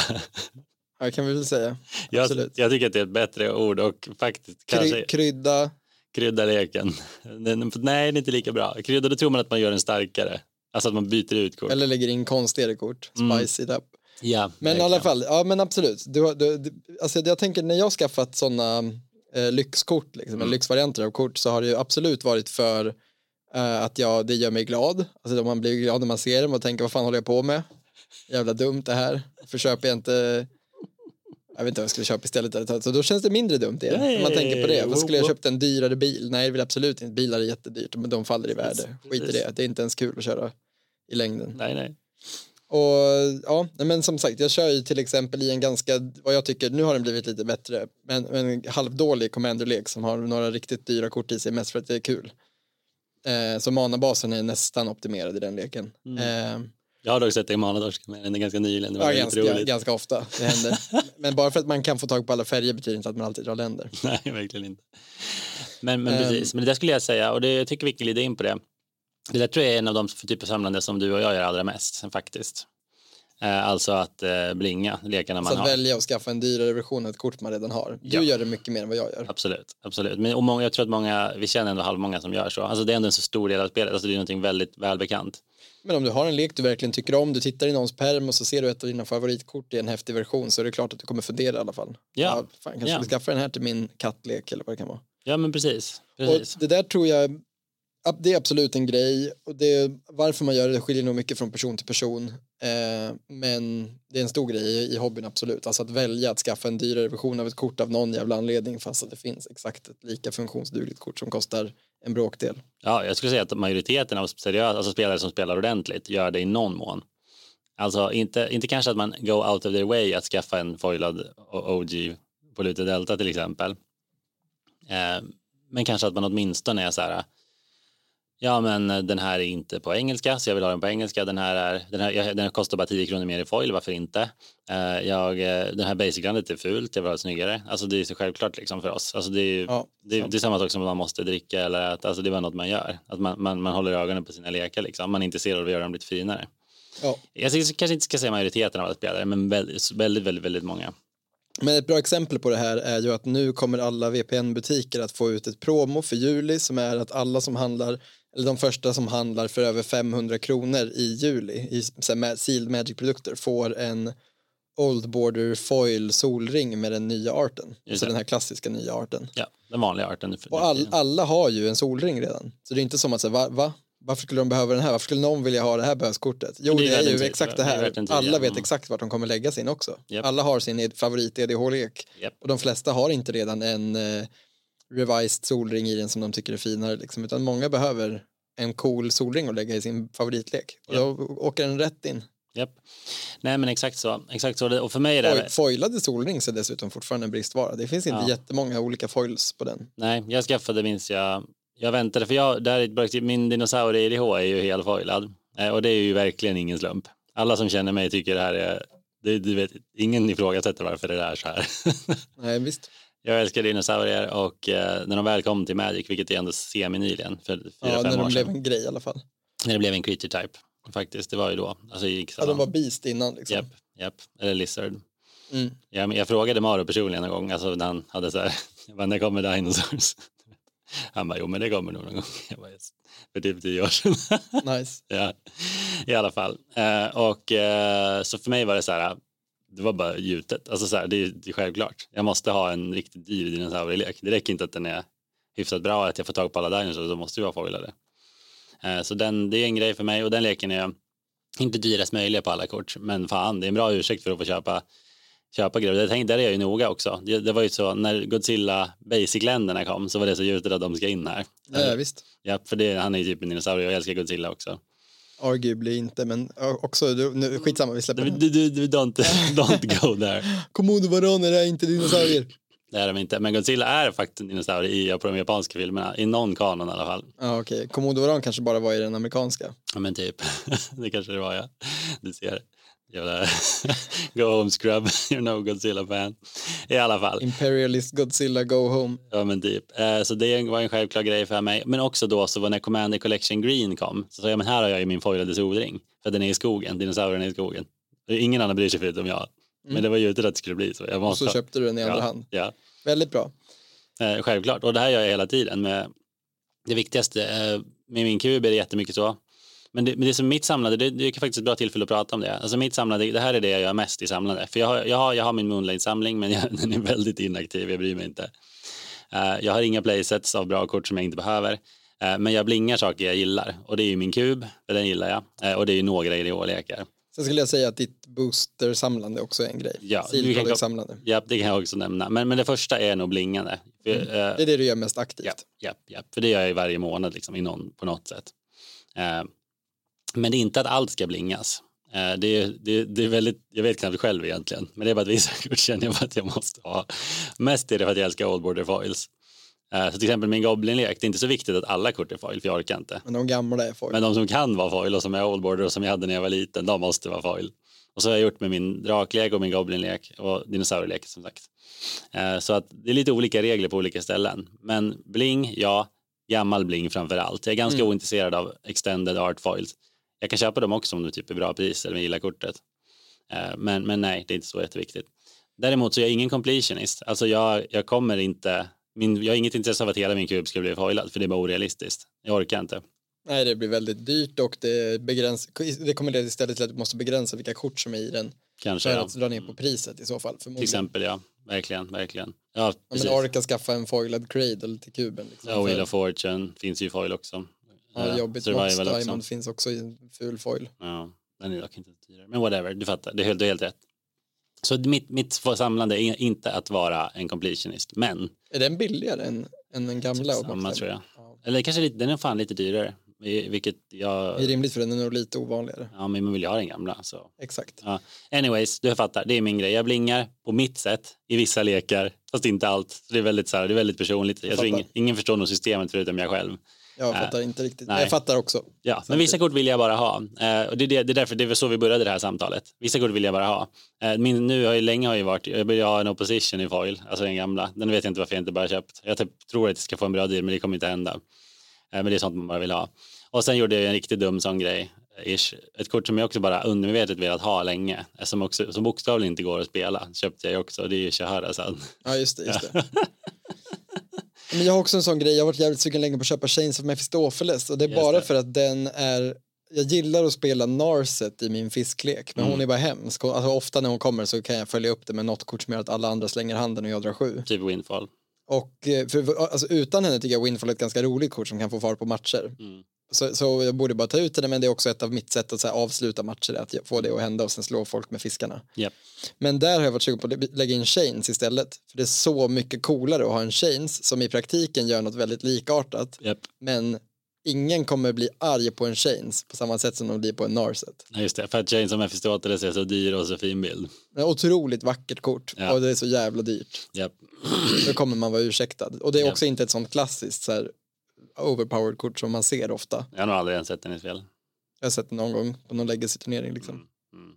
Nej men så, så det, men verkligen, så jag tror att både du och jag kan relatera till det där. Vi, uh, vi får bara ta en till sån här grej nu och, det, mm. och då blir det ett sealed product samlande. Och jag tänker det. lite genom Rudy, eh, alltså genom eh, Alpha Investments på, på YouTube så har det blivit en jättestor, eller brett stor grej. Mm. Alltså att köpa seal products i hopp om att de ska bli dyrare mm. men också köpa seal products för att de är fina och coola och att man kan kaosdrafta med dem. Mm. Så det är ju verkligen en grej inom spelet att köpa och det är ju också från resten av spelhobbyn en jättegrej. Mm. Om vi tänker utanför Magic, alltså att ja. köpa liksom alla tv-spel, köpa alla grejer kopplade till Zelda, köpa alla Super Mario-dockor från visst företag. Sådana grejer finns det hur mycket som helst. Ja, alltså då folk som samlar på, vad heter de där jävlarna som också är rätt fula, förlåt om någon gör det. De här figurerna med stora huvuden, bobbleheads. Ja, ja, visst, jag fattar vad du menar, de heter något annat. Men ja. Vad fan heter de? Ja, ja, ni alla vet vilka jag menar. Stora ja, huvuden, finns hur många som helst. Jag kommer inte ihåg vad de heter, de har något sånt. Ja, ja. Hur som helst. Inte vår grej riktigt. Nej. Nej, de är, de är väldigt poppis. Um, Men ja, Sealed Products. Ja, vi behöver inte säga så mycket mer om det. Det är också ett sätt att samla på bara. Alltså att samla på, på ja, men till, och det, det samlandet kan verkligen ha ett syfte, men jag skulle fortfarande säga att det är ett samlande. Till exempel Caleb, en kille på butiken, samlar ju på collector boosters en av varje tills det finns tillräckligt många för att kunna ha en collector booster draft med bara olika draft booster. Eller så en kaos draft med collector boosters. Yeah. Tror han är uppe i typ 18-19 nu. Yeah. Inte säker. Det börjar närma sig liksom, det är bara något år kvar tills han kan göra det här. Mm. Nice. Och jag gör ju detsamma om inte någon visste det, fast med andra boosters. Ja, boosters bara. Ja, exakt. Jag fick ju för mig för två år sedan typ att jag skulle ha så många olika boosters som jag kan. Helst, alltså alla, när jag säger alla menar jag inte alla. För vissa, inte alfa, beta, precis, Arabian Nights. Ja, men lite så, lite så.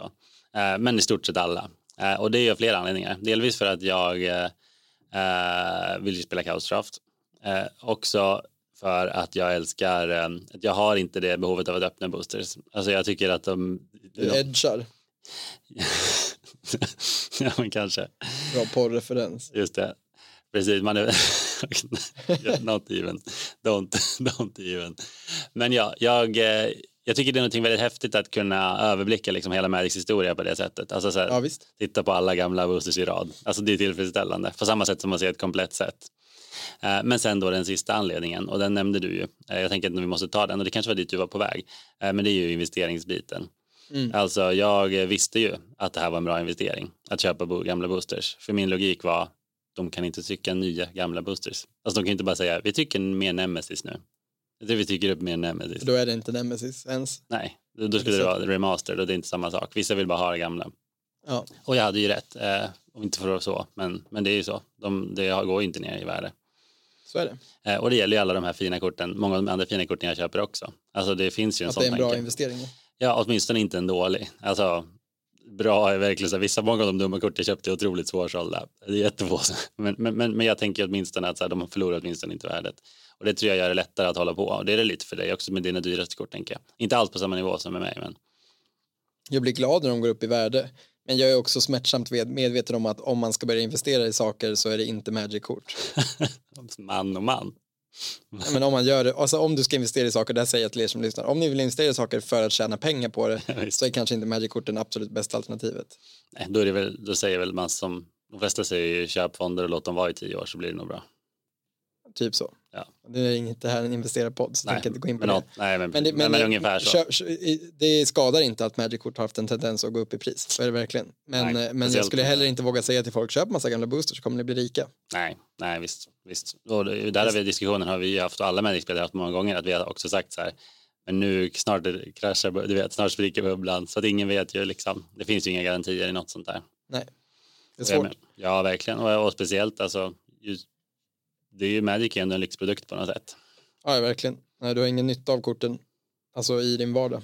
Nej, nej, förutom man blir så jävla glad när man ser sin tjej. Det är en form av nytta. Ja, nåväl. Ja, vi, eh, veckans mittsegment tänker jag att vi ska spela in. Ja, just det. Och idag har vi inte spelat in en topp 10-lista utan idag tänkte vi att vi ska ringa till en vän av podden istället. Mm. Klippa in det. Eh, så får vi se hur det blir. Eh, ni, ni, får väl göra en sån, eh, vad heter det, eh, fan rage storm om ni tycker att det är topp 10-listorna eh, är heliga. Men, men vi tänkte testa en liten twist här. Men ingen gång, att skippa något en gång är ingen gång. Men om vi skippar det nästa avsnitt också, då hoppas jag att det blir en, eh, en, en vad heter det, arg mobb som kommer efter oss. Nu tror jag.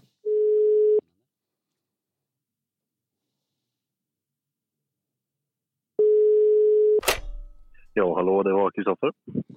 Men hej Kristoffer och välkommen till På stacken. Nej men tjena. Sveriges, tack så mycket. Eh, Sveriges allra mest förnäma Magic-podd. Eh, är du kvar på discgolfbanan? Jajamän, jag har precis spelat, ja vad är det, tio hål nu. Det alltså, går sådär. Åtta hål kvar. Spelar du discogolf? Ja, inte discogolf, alltså en diskgolf. Jaha.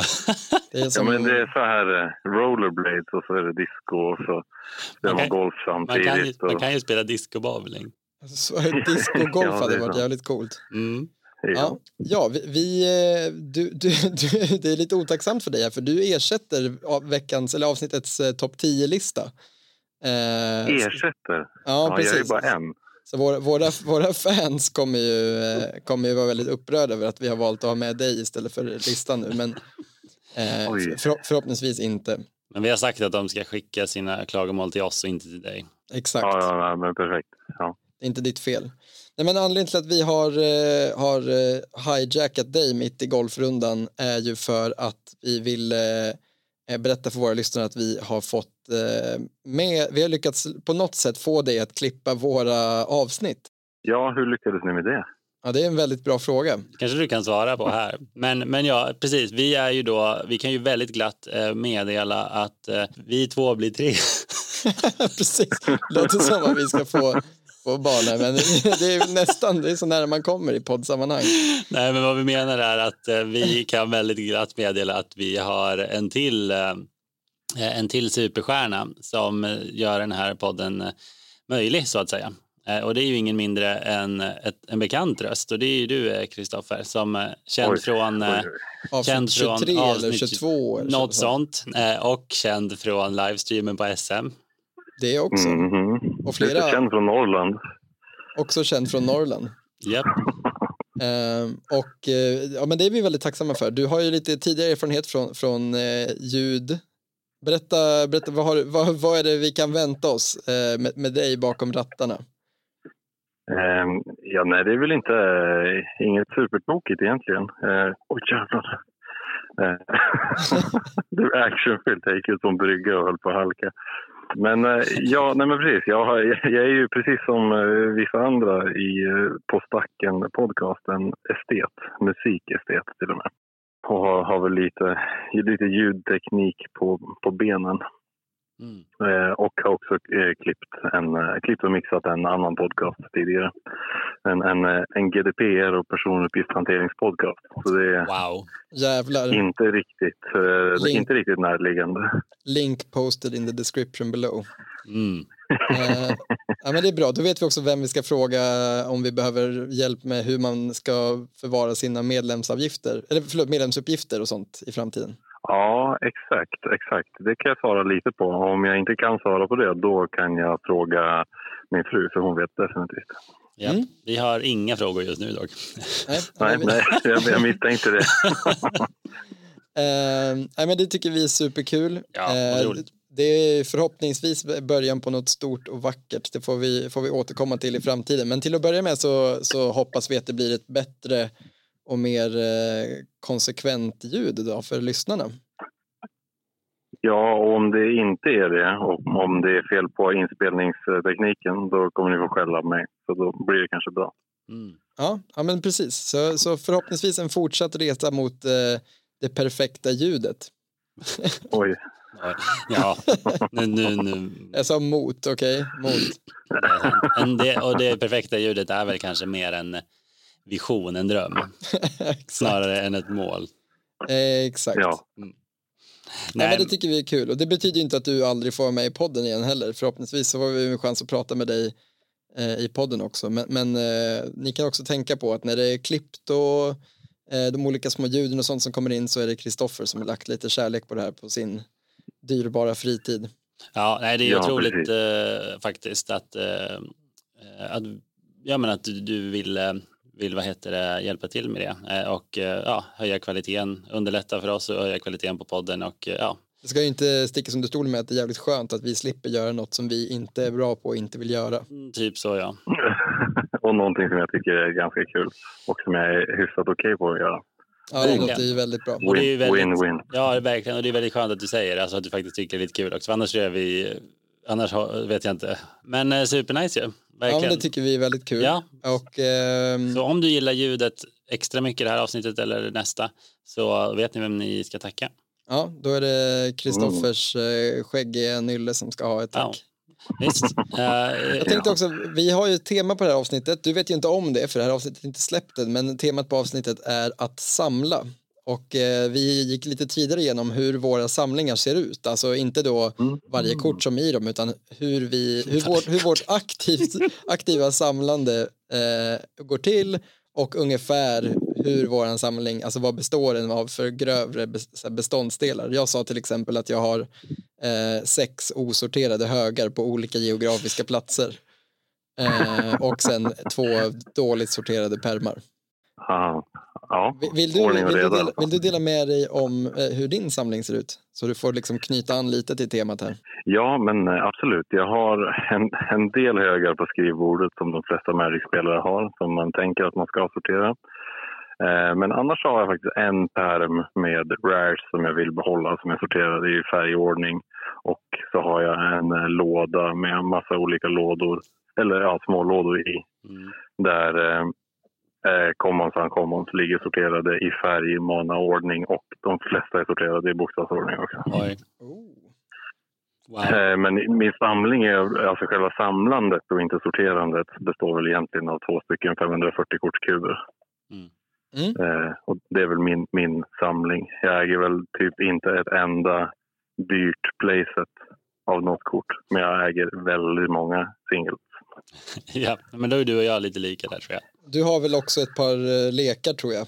Men, men eh, Ja, absolut. Ursa Saga och Chalice of the Void är väl de eh, playsets jag äger som är, som är värda pengar. Så. Men eh, i- inga playset av fetchar eller sådana grejer.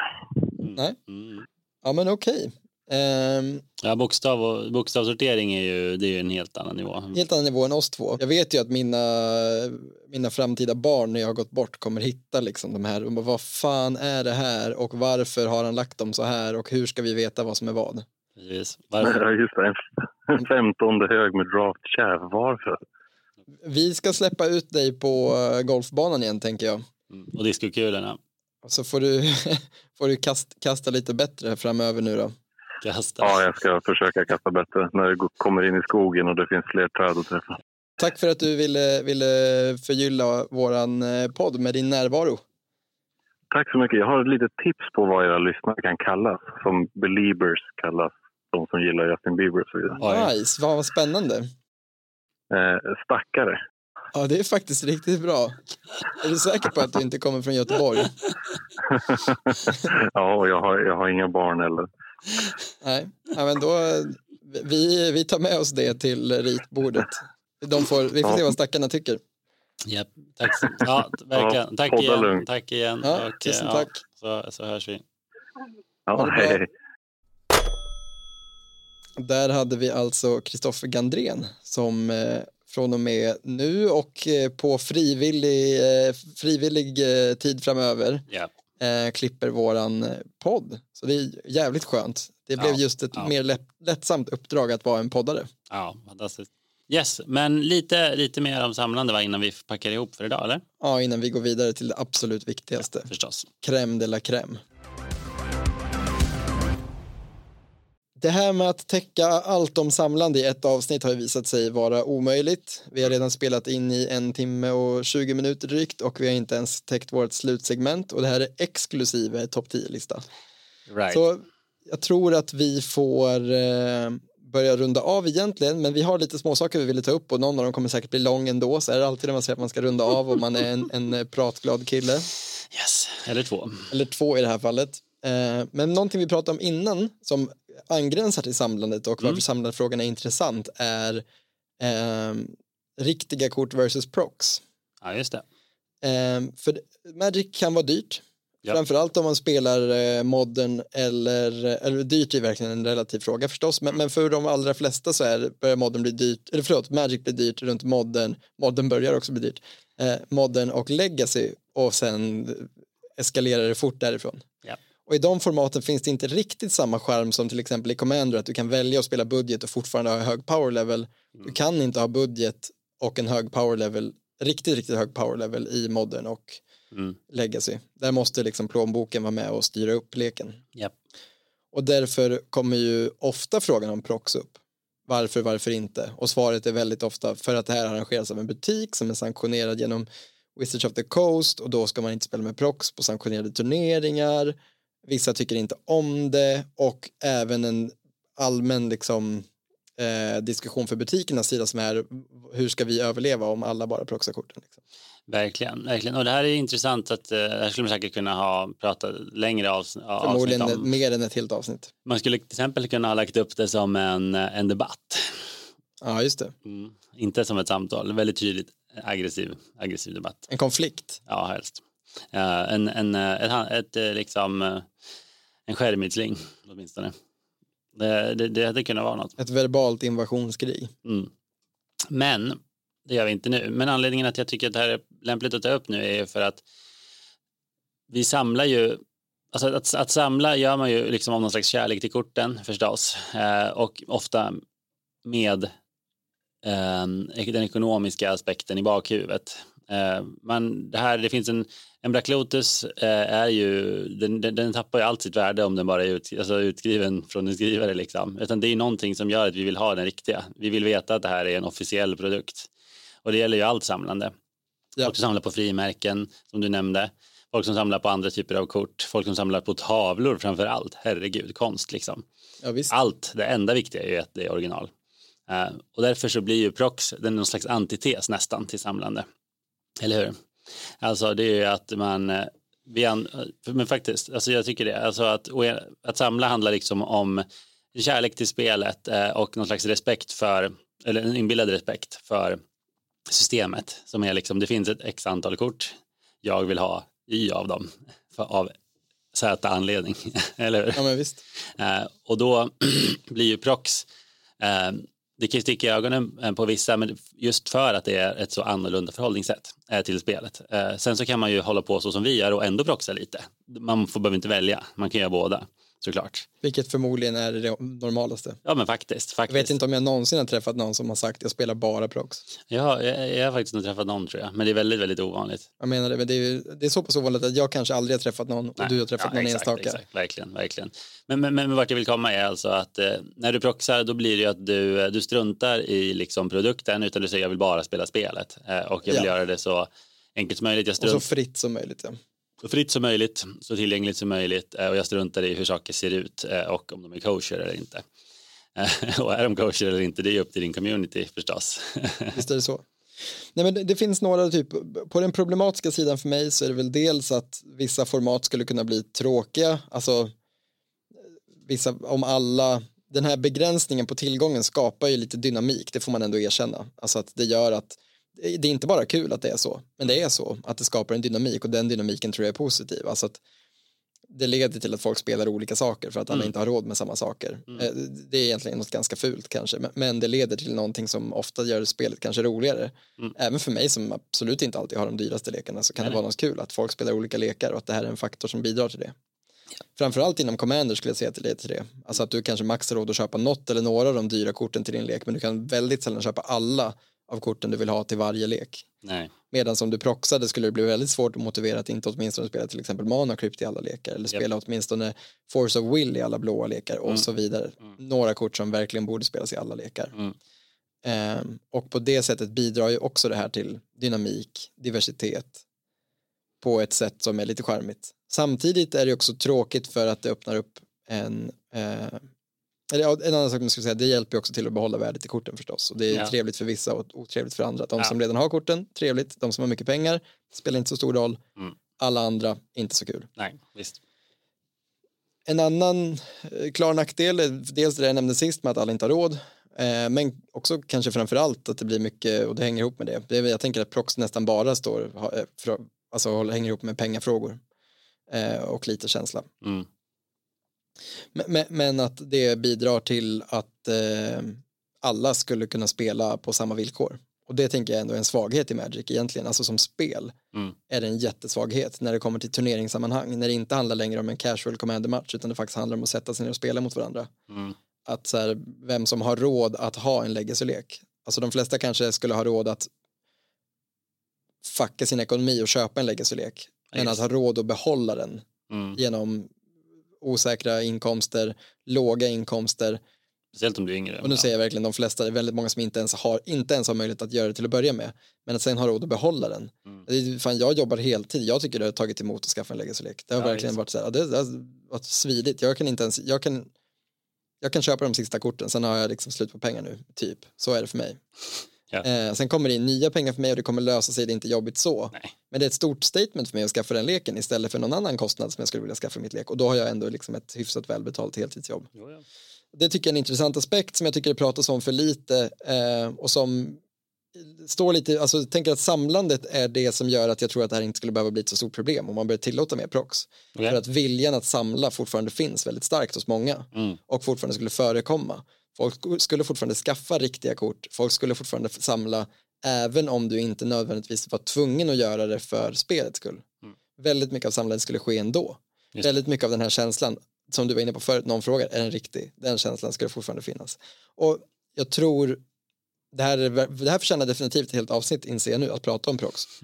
eh, men då kan väl bli en liksom teaser då. Ja, att yes. eh, det skulle kunna bli om prisutvecklingen fortsätter för Magic-kort, om pris, priset prisutvecklingen fortsätter på sealed products, Mm. att inom vissa format som börjar bli väldigt dyra kanske prox är den enda vägen framåt. Mm. Eh, för att dels kanske få ner priserna lite på andrahandsmarknaden för att då blir det mer frivilligt och då kommer förmodligen priserna gå ner lite. Men också för att bara se till att alla kan vara med och lira. Få ihop en turnering också, bara överhuvudtaget. Och det vissa fall. skulle till och med kunna leda till att fler vill skaffa de riktiga korten. Alltså fler än som ville det från början för att de kommer in i formaten och det blir värt det. att investera i någonting som du vet vad det är. Ja. Jag skulle till exempel vilja argumentera för att Legacy är det roligaste formatet jag har spelat på länge. Okej, grymt. Mm. Ehm, och samma sak, jag tycker modden är roligare än Pioneer. Mm. Deras enda svaghet är att de är väldigt dyra. Just det. Ja, men intressant. Jag tror att det ligger mycket i det där och därför är det här ett intressant liksom, avstickare på det här samlaravsnittet just för att eh, äkthet är ju allt i samlarhobbys eh, och det märker vi verkligen med Magic. Alltså att eh, det finns perfekta kopior av diamanter, du kan göra en exakt kopia av Mona Lisa, men det är helt ointressant. Alltså, eller du, du, kommer all, du kan aldrig göra om originalet eh, och det är det alla bryr sig om liksom. Eh, och eh, jag, jag, bara för att ta något annat, jag, det finns en sida jag handlar på, handlat på någon gång som säljer original filmaffischer. liksom. Eh, och för mig är det ju coolt att ha en, en filmaffisch som jag vet satt uppe på, alltså när filmen gick på bio för ganska länge sedan. Ja men typ så här, man har en jag fattar, man, man har en från original Dracula-filmerna hemma och någon bara oj du gillar Dracula och så tittar man dem rakt i ögonen och man bara ja, den är från 1930. Exakt. Då får man respekt eller eh, så får man cringe. Eh, ja, förmodligen är det bara en själv som tycker att det är coolt. Eh, men, eh, men, men, men ändå är man där. Vi, och, och igen och igen liksom. Och du, så därför tror jag verkligen att så här, du kan printa ut hur många fejkade Kina-kopior av Black Lotus som du vill. Men ingenting, det nuddar inte värdet på den riktiga. Nej, verkligen inte. Så så det, det är ett bra argument för att proxa lite grann. Och det här kan man ju säga, det här är ju en stor grej, som sagt, det kommer få bli ett proxavsnitt inser jag nu, verkligen. Men eh, det här är verkligen en stor grej, för så här är, funkar vi människor, när vi, om vi bestämmer oss för att någonting är nice, så är det nice. Det spelar inte, inte bara så här som att det är det som gör att någonting är nice, när vi har bestämt oss för att det är det. Så tar du till exempel eh, ett dyrt vin versus ett billigt vin är också skitbra, för man har ju gjort sådana blindtester med folk, Ja. där liksom riktigt, riktigt ut, alltså erkända vinexperter har fått jämföra dyrare och eh, billigare viner. De kan inte skilja på dem. Alltså en så här högt ansedd, välbetald, riktig vinexpert kan inte under ett blindtest skilja på ett 80 kronors vin och ett 200 kronors vin. Och den kan inte skilja på ett 200 kronors vin och ett 400 kronors vin. Nej. det är väldigt dråpligt. Det är klart, den kan skilja liksom på vilken druva det är och sånt, men det börjar bli, och i vissa fall så är det klart den kan ta ut det, men liksom det generella är att det inte är nödvändigtvis priset som styr hur, eh, hur ett vin smakar. Nej. Och det är väldigt mycket samma med Magic. Vad det är som gör att man gillar ett visst kort är ju vår gemensamma uppfattning. Och Prox kommer aldrig ha samma känsla som ett riktigt kort. Ett, ett guldkantat kort kommer aldrig ha, alltså någon som spelar ut en guldkantad Gaius Cradle kommer aldrig få samma svepande effekt i ett litet community som när någon inser att fuck du har köpt fyra cradles, vilken jävla shad. Mm. Precis. Precis. Nej, men så, så är det ju. Men, men jag tror att ett starkt argument mot Brox som jag både känner igen mig i och som vi nu försöker liksom, ja, plocka isär lite grann är just rädslan över att det ska gå ut över eh, eh, communityn som helhet. Liksom. Alltså att, eh, men ursäkta, vi har ju ansträngt oss, vi har ju lagt pengar, du vet. Alltså vi har ju, vi har ju liksom lagt pengar, vi har, vi har lagt vår tid på att få ihop våra lekar. Och sen kommer du här och bara printer go brr, brr, brr, du vet, och tror Mm. att du kan få vara med och leka med oss. Eller hur va? Alltså det, det är också mänskligt, eller hur? Det är det på sätt och vis. Alltså Alltså, den- att, att reagera oron. så. Att, antingen oro för att värdet på min samling ska gå åt skogen eller oron, eller bara respektlösheten som man faktiskt kan tolka det som. Jag säger inte att det är det. Jag säger bara att det, det är ganska mänskligt att reagera så. Alltså, jag har ju ansträngt mig, jag har ju betalat. Hur tror du att du ska få vara med i vår klubb när du kommer in och är gratis? Alltså du vet, vi har betalat entré, att du ska få gå in gratis. Förstår du liksom? Jo men det tror jag och det där är ju intressant eh, och vi får väl spara lite av det här till tills när vi tar in det på riktigt antar jag. Jo. Men just själva grejen är ju att du måste ju göra sådana här saker, det är en hobby, du måste göra det för din egen skull, vad som är kul för dig. Mm. Och visst, du kanske på riktigt inte tycker det är kul att spela med folk som proxar, då, då är det ett problem. Men om det handlar mer om att så här, den personen ska inte ha tillgång till det här så lätt. Det Mm. tycker jag är lite shitty, Sure. det, man, det får man ju absolut tycka, alltså jag tycker inte att det är fel. Men från mitt perspektiv så blir ju det lite så här, är det så du vill vinna? Mm. Det blir en form av gatekeeping såklart. Eh, Vi vill ju, vad vill du helst liksom, ha fler personer att spela mot Mm. och med? Mm. Eller att de, den gruppen du spelar med var de som hade råd att köpa in sig. Och man som sagt, man skulle även kunna argumentera för att det skulle kunna bli så att eh, alltså communityt och framförallt de formaten vi älskar mest växer så pass mycket att det till och med blir fler totalt som spelar med riktiga kort för att de väljer att investera i korten efter att de har fått chans att testa. Det är det här vi får prata om i, i eh, eh, på stacken Debate Edition på, eh, Tydligen. och Tydligen. jag ska säga, jag, är- du är inte en, en avid motståndare till det här och Nej. jag är ju inte en avid förespråkare utan jag har precis börjat inse att det här kanske är nödvändigt för att jag inser hur svårt det är för vissa att komma in i framförallt legacy. Jag ser inte hur vi på våran butik hemma i Eskilstuna ska kunna spela oproxat legacy. Nej. Vi är väldigt få som har möjlighet att göra det. Japp. Nej. Och jag vill att de andra ska vara med. Så jag, för mig har det här ställt till med ett stort dilemma för jag vill spela legacy med dem Japp. men de har inte råd att spela det med mig. Nej, men visst. Och Visst. där, det vill jag liksom lösa på något sätt. Nej, men verkligen. Nej, men vi kanske ska pausa där då. Alltså bara för att så blir det som en liten teaser för något som kanske kommer. Det kommer. Okej, det kommer. Det kommer. Ja, nej men eh, verkligen. Vi, vi eh, har pratat samlande nu i en dryg timme. Vi har eh, pratat lite med Kristoffer. Det var jättetrevligt. Mm. Men jag har också insett att vi ljög i början av avsnittet. Jaså? Jag sa att Magic var det bästa som hade hänt sedan 1993. Ja. Det har inte hänt något bättre sedan Magic kom. Men det är Nej. inte sant. För två år sedan så sändes det första på stacken avsnittet med det här segmentet i. Och det här segmentet är ju förstås det bästa som har hänt Sen, mänskligheten. sen 93. Ja, nu är det så. Eller det är det bästa som har hänt sen, sen det, det trumfade Magic. Ja, ja. Magic vore inget utan det här, men det här är allt. utan här, förlåt, vi ska förstås gå in på show and tell.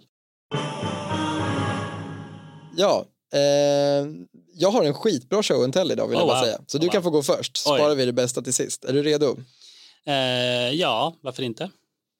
Eh, jo, nej, men jag tänkte fortsätta på det här att eh, jag har ju gjort någonting då i dagarna, något så spännande som att titta på när nybörjare spelar Magic. Eh, och eh, det är intressant för att eh, det är ju lite som att se sig själv liksom i någon konstig spegel för att de misstagen som de gör och de, de ställen de snubblar på är eh, så ovana för en själv. Alltså, så här är det, alla som har försökt lära ut någonting till någon annan vet vad jag pratar om. Till exempel om du ska försöka lära någon att spela gitarr så, så, så, kanske gitarristen säger. Ja men du vet håll fingrarna så här. Och den andra bara vadå håll så där? Det har jag aldrig gjort i mitt liv. Det finns ingen anledning att ha så här du vet att sära på fingrarna så här mycket som du kräver av mig nu. Så här, det kanske kommer som en naturlig rörelse för dig som gitarrist. För du har gjort det. Varje gång du tar det här ackordet så måste du eh, streta på det måste vara sånt här avstånd från lillfingret och pekfingret Mm. men ingen annan gång i hela livet behöver du sära på pekfingret och lillfingret till den här nivån så att det gör ont liksom. Nej, precis. Eh, och de bara, jaha, inte, okej. Eh, och så känns det för mig när någon säger, frågar något om Magic. Jag bara, just det, det är inte självklart. Det är inte självklart att det är så. Och det är roligt att tänka på alla de här små sakerna som för oss är så jäkla självklara men som också är väldigt i- ointuitiva. Är det ett ord? Ointuitiva. Ja. Ja. Och intuitiva. Ja, precis. Så några små saker jag tänkt på. Eh, vissa saker tror jag är självklara. Typ som att förklara för någon att Forest inte är grön. det är otroligt dumt. Liksom. Ja, den, kan- om du kan förstöra en green permanent kan Ja. du inte förstöra en forest. Ja. så det är en grej. Ja. Så, så det där är väldigt, eh, den, den, är, den är jobbig alltså. Eh, Och så försökte jag eh, förklara, tycker jag, en blockstacka. Alltså, du vet, det hamnade i en situation, den ena låg under så mycket. Så jag sa så här, får jag säga vad du borde göra nu? Jag var så här, om det här är krångligt, sluta lyssna, för det här behöver ni inte kunna. Men då var alltså det klassiska, blocka, sacka, den som attackerar får ingen lifelink, för den gjorde aldrig skadan. Ja. De bara, what? jag bara, okej, vi går bara vidare. Det här funkar. Vi tar det en annan gång. Ja. Nej men hela den, combat är lite skumt överhuvudtaget, exakt hur det är Ja. sequensat med dem, att det är flera små faser i en fas. Japp, japp. Och en Lite annan, genialt också, men det är väldigt, verkligen. väldigt Och, och det viktigaste av allt kring combat är ju, och det här misstaget har de alla gjort vid någon nivå, och den, den förvånar mig mest av allt egentligen. Och det är att det kan vara ganska svårt att förstå power och toughness. För de tror att när du attackerar så tittar man på den första siffran, det är din attack power. Och när du blockar så slår du med din toughness, din defense power. Så givet, det är klart man tänker så. Det är inte omöjligt, nej. Men du förstår, du förstår logiken? Det är därför man måste förklara det som en attack och en HP. Liksom, Ja. För det är mycket Ja. mer. Ja, och om du är, spelar spel så förstår du HP liksom. Ja. Men, men ändå, du fattar vad jag menar. Det är väldigt, man bara ja, såklart. Ja. Andra grejer är ju såklart det här med att du, de kommer in tappade eller inte, eh, att du inte tappar när du blockar, att du kan blocka direkt, men du kan attackera direkt. Det är mycket sånt liksom. Ja. Och förstås andra klassiker som många spelare spelat ett år glömmer bort. Ja just det, det är den andra main vet jag, kan spela land och sorceries och creatures i min andra main phase. Och det är oftast rätt dessutom. Det är ofta rätt, ja. Ofta rätt. Eh, Så eh, ja, det är, intressant eh, att se det från det hållet.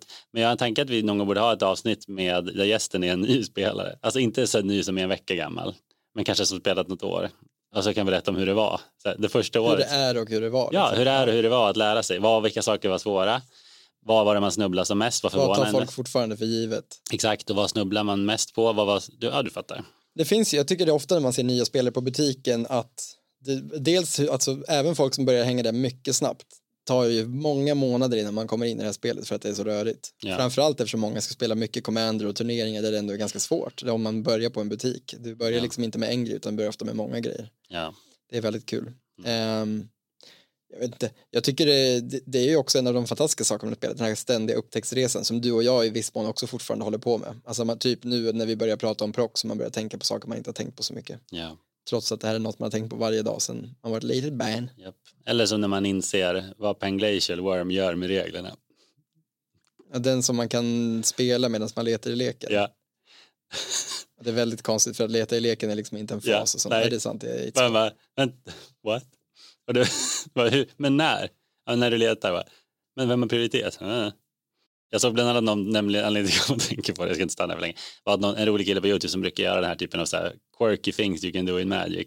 Som så här rules interactions som är roliga. Jag har haft det här i någon annan, någon annan show and tell. Inte just det jag ska säga nu. Men då menar han att han hittade en, ett interaction som ledde till att han kunde spela Panglacial Worm i sin untap step. Du vet, det var inte upkeep och det var inte draw. Utan det var i untap. någonting som gjorde att han fick leta leken i untap. Liksom. Något sånt. Eh, På något sätt, det var, krävdes mycket annat knasigt. Men han kastade den i sin untap step. Och som Magic-spelare, många Magic-spelare vet så kan man absolut inte förkasta saker i sitt untap step. Game broken. ja, det var det. Yes. Okej, nu har jag ju slagit på stora trumman här och sagt att jag har en bra show and tell. Oh, wow. Det är för att jag får göra vad jag vill eftersom det är show and tell. Ja. Nu blev du rädd. Nej, jo, lite. Men det behöver det inte vara. Okej. Jag ska göra ett Magic Trivia quiz med dig. Oh. Och lyssnarna, ni får jättegärna svara om ni hinner innan Harry. Jag tänkte att vi ska ha ett helt avsnitt som bara är en quizshow någon gång. Fast det whatever. Det, kan, Det är en rolig idé. Men, men det här kan få vara, det här är nämligen, eh, Mark Rosewater gjorde ett Magic quiz eh, när Magic firade, kan det vara 20 år skulle jag gissa. Det var länge sedan. Ja, eller vad blir det? det jo, det blir fan 25 år kanske. Det var från, det är från eh, 2018, Det är 25. 25-årsjubileet. Ett 25-års-quiz då. Ja. Just det, nästa år är 30-årsjubileet. Ja. Herregud vad vi ska fira, Mhm, mhm. antar jag. Många av våra kompisar fyller också 30 nästa år. Ehm, den här har fan 30 frågor dock, så jag vet inte riktigt hur konstigt. Skitsamma, vi ska inte ta alla 30, ni behöver inte oroa er. Jag har valt ut några frågor som inte är bildbaserade, så att de funkar bra i podden. Mm. Och några frågor som jag inte är hundra säker på att Harry kan. Mm. Är du redo för första frågan? Ja. Fråga nummer tre från quizet, om ni vill kolla upp det sen då. Ja.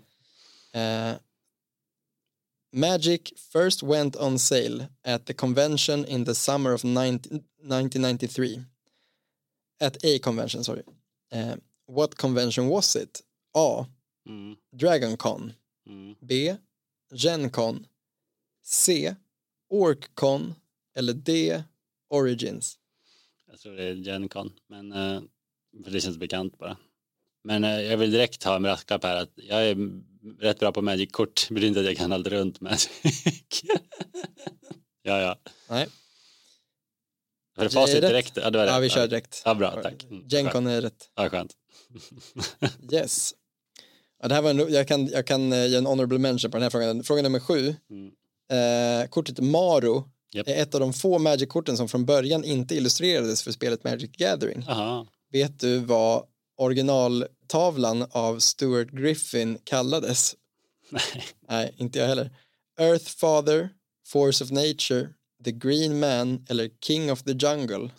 Alla skulle kunna passa för jag vet exakt hur bilden ser ut. Jag Ja, jag hoppas det är. Force of Nature för det är ett annat Magic-kort. Det hade varit en skön slump, eller hur? Mm. Vill du ha, det är klart du vill ha svar, jag vet inte varför jag skulle fråga det. Konstig fråga. Svaret är The Green Man. Den är fin Maro för att den heter Maro också. Det, det var weird. Ja. Här kommer en fråga som jag tror att du har bättre chans att svara på. Då. Jag har som sagt det är valt de kurerade frågor.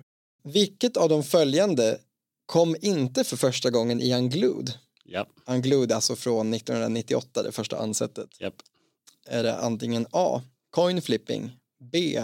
Creature token cards, C. Full art lands eller D. Referencing multiplayer in rule text. Vilken är alltså inte från en glod första gången? För tre av dem är från en glod första gången. Exakt. Okej, ja men det var en intressant fråga. Så Alltså, vi börjar med uteslutningsmetoden då. Då hade du eh, A. Coin flipping, B.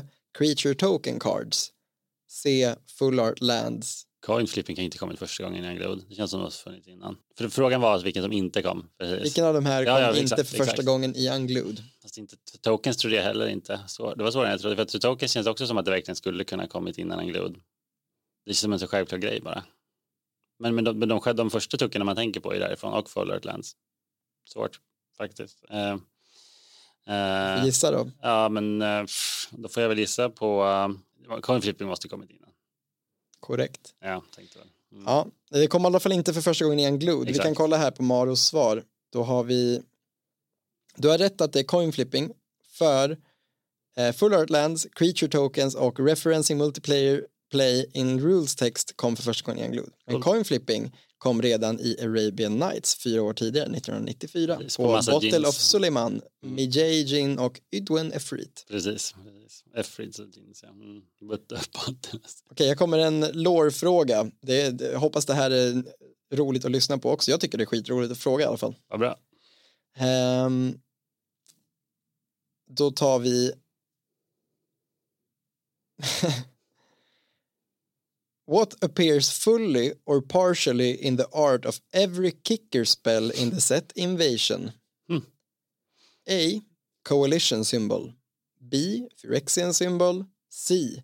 Planeswalker symbol or D. The Weatherlight Skulle jag gissa på Weatherlight eller Coalition symbol. Uh, det är inte en Phyrexian grej att kicka. Men fan, Weatherlight är fan med på mycket saker. Ja, men jag tar det då. Nej. Det är A. Collision ja, symbol okej. Men det, um, mm, mm. Mm, vad svår. Om man, inte, det här, om man inte har skitbra koll på just invasion block och kan så börja tänka på massa Det kort. var lustigt, jag hade aldrig gissat att det var så. Men, men, men som jag sa, det var de två jag funderade på, för de hänger ihop, det är the good guys liksom. Alltså både skeppet och the coalition. Oj, jag bara såg, råkade snubbla över trivia som jag inte alls visste om. Visste du att det en gång skulle ha kommit ett Unglued 2 som aldrig kom? Ja, japp, och det finns några kort från det. Ja, precis, som har try- tryckts i andra serier. Mm, Men också nej, kort som aldrig trycktes, alltså som de har visat koncepten för också. Ett, av dem har tryckts i Odyssey. Ah, nice. Nu måste jag säga vilket också, men då kan du få gissa lika gärna om jag inte ska säga det. Det är antingen Atog Atog, Cultural Exchange, Elephant Ambush eller Squirrel Nest. Man skulle ju kunna tänka Squirrel Nest för att Squirrels är en grej, Silverborder. Uh, men det är inte så roligt kort, så det känns inte som ett skämt. Är det ett väldigt st- straight, eh, Ja, Så det skulle man kunna, det skulle man tro. det är den en land-grej. Cultural? Exchange är riktigt weird, så ta den då. Det är Atog Atog. Va? Atog Atog är från början från, ja, från grod 2. Ja, å andra sidan är det ett väldigt dumt kort, alltså humoristiskt mässigt. det är det verkligen. Att det finns inga togs i första glod, därför har jag inte tänkt på det. Men absolut. Nej, men kanske det skulle ha varit egentligen i Unglued 2 då. Ja. För att den skulle ha varit spelbar överhuvudtaget. Ja, den är riktigt Vem dålig. vet? Den är dålig och fin alltså. Den känns larvig också, bilden är också riktigt ful, fast på ett charmigt sätt. Ja, ja, yes. Yes, Har du något mer? indeed, absolut. Mm. Jag är så jävla nöjd med det här. Ja. Så, fråga 15 från testet från 2004. Mm. En del anser att Champions of Kamigawa har 306 kort i sig och en del anser att det har 307 kort i sig. Mm. Vet du varför? Finns det alternativ? Gör det. Ja. Ett kort har två sorters art. The starter game at the time was considered part of the set and had one mechanically unique card. There was a typo fixed in the second printing och there was a unique Champions of Kamigawa promo card made which was given away at Grand Prix. Alltså jag vet ju att det första stämmer. Att det Brothers Yamazaki har två illustrationer. Så jag tar det inte.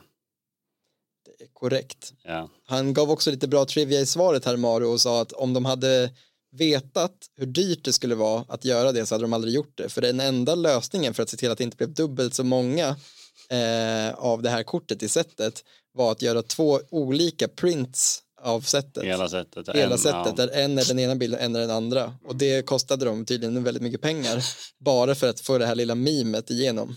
Ja. Väldigt roligt. Var det en Brothers Yamazaki-referens i Neon Dynasty? Inte vad jag vet men Det var det, jo det var det, det var det. Det var ju det det var. En vit och en röd som heter typ så. Som när en samuraj attackerar själv, den ena kostar en enchantment från graven. Den andra kostar en artefakt från graven. okej coolt. En commons. De hette typ Yamazaki tror jag. Circle is, För jag tänkte först säga, jag tänkte säga att det borde finnas med partner. Det borde finnas två Yamazaki med partner. ja det är verkligen sant. Ja, ja, ja. Kanske kommer. det gör det nog. Premonitions. Så länge Mario jobbar på Wizards kommer något sånt kunna hända. Japp. He knows what the people want. Okej, här är nästa. Fråga nummer 24. Mm. Which creature type combination doesn't show up in gate crash? Den här är svår förstås. Crocodile frog. Human ooze. Cyclops warrior. Spirit advisor. Alltså de två första finns från Simic, det kommer jag ihåg. Eh, Så då är det antingen Cyclops warrior eller Spirit och båda advisor. de är rimliga. Alltså båda de kan man se framför sig. Så det är kanske en kuggfråga att det faktiskt är Cyclops. Du sa Cyclops Warrior. Men jag tror faktiskt det är den. Lite känns som en kuggfråga men jag tror det är det. För Cyclops warrior är inte en grej. Det finns en Cyclops soldier. Är det ingen Cyclops warrior? Ja, men, men, det, för, ja, men för Orch är vi med i uh, Gate Crash. Och de har ju Spirit Advisors hela tiden. Ja, ja, ja, ja. ja. Det känns orimligt att den inte skulle vara med. Mm. Okej, nu har jag eh, vi tar den här också, den är riktigt fin. Du har bra chans att kunna svara på den tror jag. Ja. There's a creature in Dragons of Tarkir that is almost identical to a creature in Khans of Tarkir with just one minor tweak. What is that tweak? Mm. A few images were added to the art. It changed creature type. It gained a power. One of its generic mana became a colored mana. Eh, det här kan vara, och det är sjukt att jag kan det här, men jag tror att det kan vara första eh, faktiskt. Att de ändrade till drakar som flyger i bakgrunden på eh, ett kort. Kommer du ihåg vilket kort? Det hade varit bra helt, IP'n. helt ärligt, ja. Det är en, I så fall om det är den jag tänker på så är det en Yeti-komma som heter typ Summit Prowler. Det är exakt rätt. Fy fan, Det är ganska sjukt att jag tog den. det är riktigt illa. det är en 4-3 för två, ja, han har inte fått se något skit här. En 4-4-3 för två röda och två som heter Summit Prowler som är en creature jätti. Japp. Eh, den har från Dragons of Tarkir en bild med en jätte uppe i bergen. Och i, alltså, förlåt, Khans of Tarkir. Och i Khans of Tarkir var ju liksom det alternativa universumet där drakarna inte fanns. Japp. Och där är flavortexten Do you hunt the yetis of the high peaks stripling? They are fierce, they are as fierce as the bears that fear no one and as shy as the minks, mink that creeps unseen. You will be as much prey as they, säger Nitula the Huntcaller. Japp. Men i Dragons of Tarkir flyger det två stora drakar och jätten ser ut som att den flyr istället för att lurka runt i bergen fast det är exakt samma bild. Japp. Do you hunt the yetis of the high peaks, stripling? Their meat is as tender as a bear's and their blood as warming as fire. They are prey that will please Atarka. Japp. Surak, the hunt caller. Ja, men jag, jag, någon gång har jag hört den här trivian, men det är också ganska trevligt med att läsa flavortexter och se små, små roliga Easter eggs. Ja, Verkligen. Och jag tycker man kan nöja sig där. ja den, en, den, eh, den där är ja, gamla bös commons det är din, eh, din eh, tydligen. Ja, yes, ja, men det var ju kul. det hoppas jag. Ja, får se, se om någon av lyssnarna också hängde med. Ja men visst. Eh, Och om någon annan också kunde den där sista, då, då får de en high five av mig nu. ja det är riktigt bra.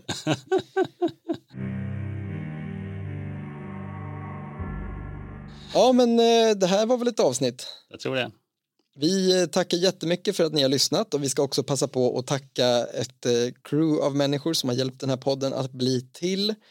Ehm, vi kommer tacka Mackarna Marcus Östlund, eh, Marcus alltså smeknamnet och Mackarna är hans tillståndsnamn, eh, som inte bara släppte in dig på Lollapalooza i söndags då, utan som det. också har eh, gjort våran jingle. Vi ska tacka Ember Artworks och Nick Staffas som har gjort olika delar av våra grafiska eh, inputs. Och eh, vi ska tacka Tobbe som än så länge fortfarande manuellt lägger upp våran podd i, eh, på nätet eh, så att vi kan få upp den på Spotify. Men det börjar nog bli dags att ta tag i en lite mer konventionell lösning där. Och numera även tacka Kristoffer Gandrén som klipper och producerar ljudet som ni lyssnat på de senaste timmarna. Feels good man. Definitivt. Och vi tackar så jättemycket för att vi har fått spela in ett 28 avsnitt av den här podden med så pass många lyssnare som vi ändå har. Numera kan ni också hitta den här podden på Svenska Magic under deras eh, del som heter bloggar och poddar. Just det, tackar jag också för. Det tackar vi verkligen för. Fint. Då så. Tack och hej. Tack och hej.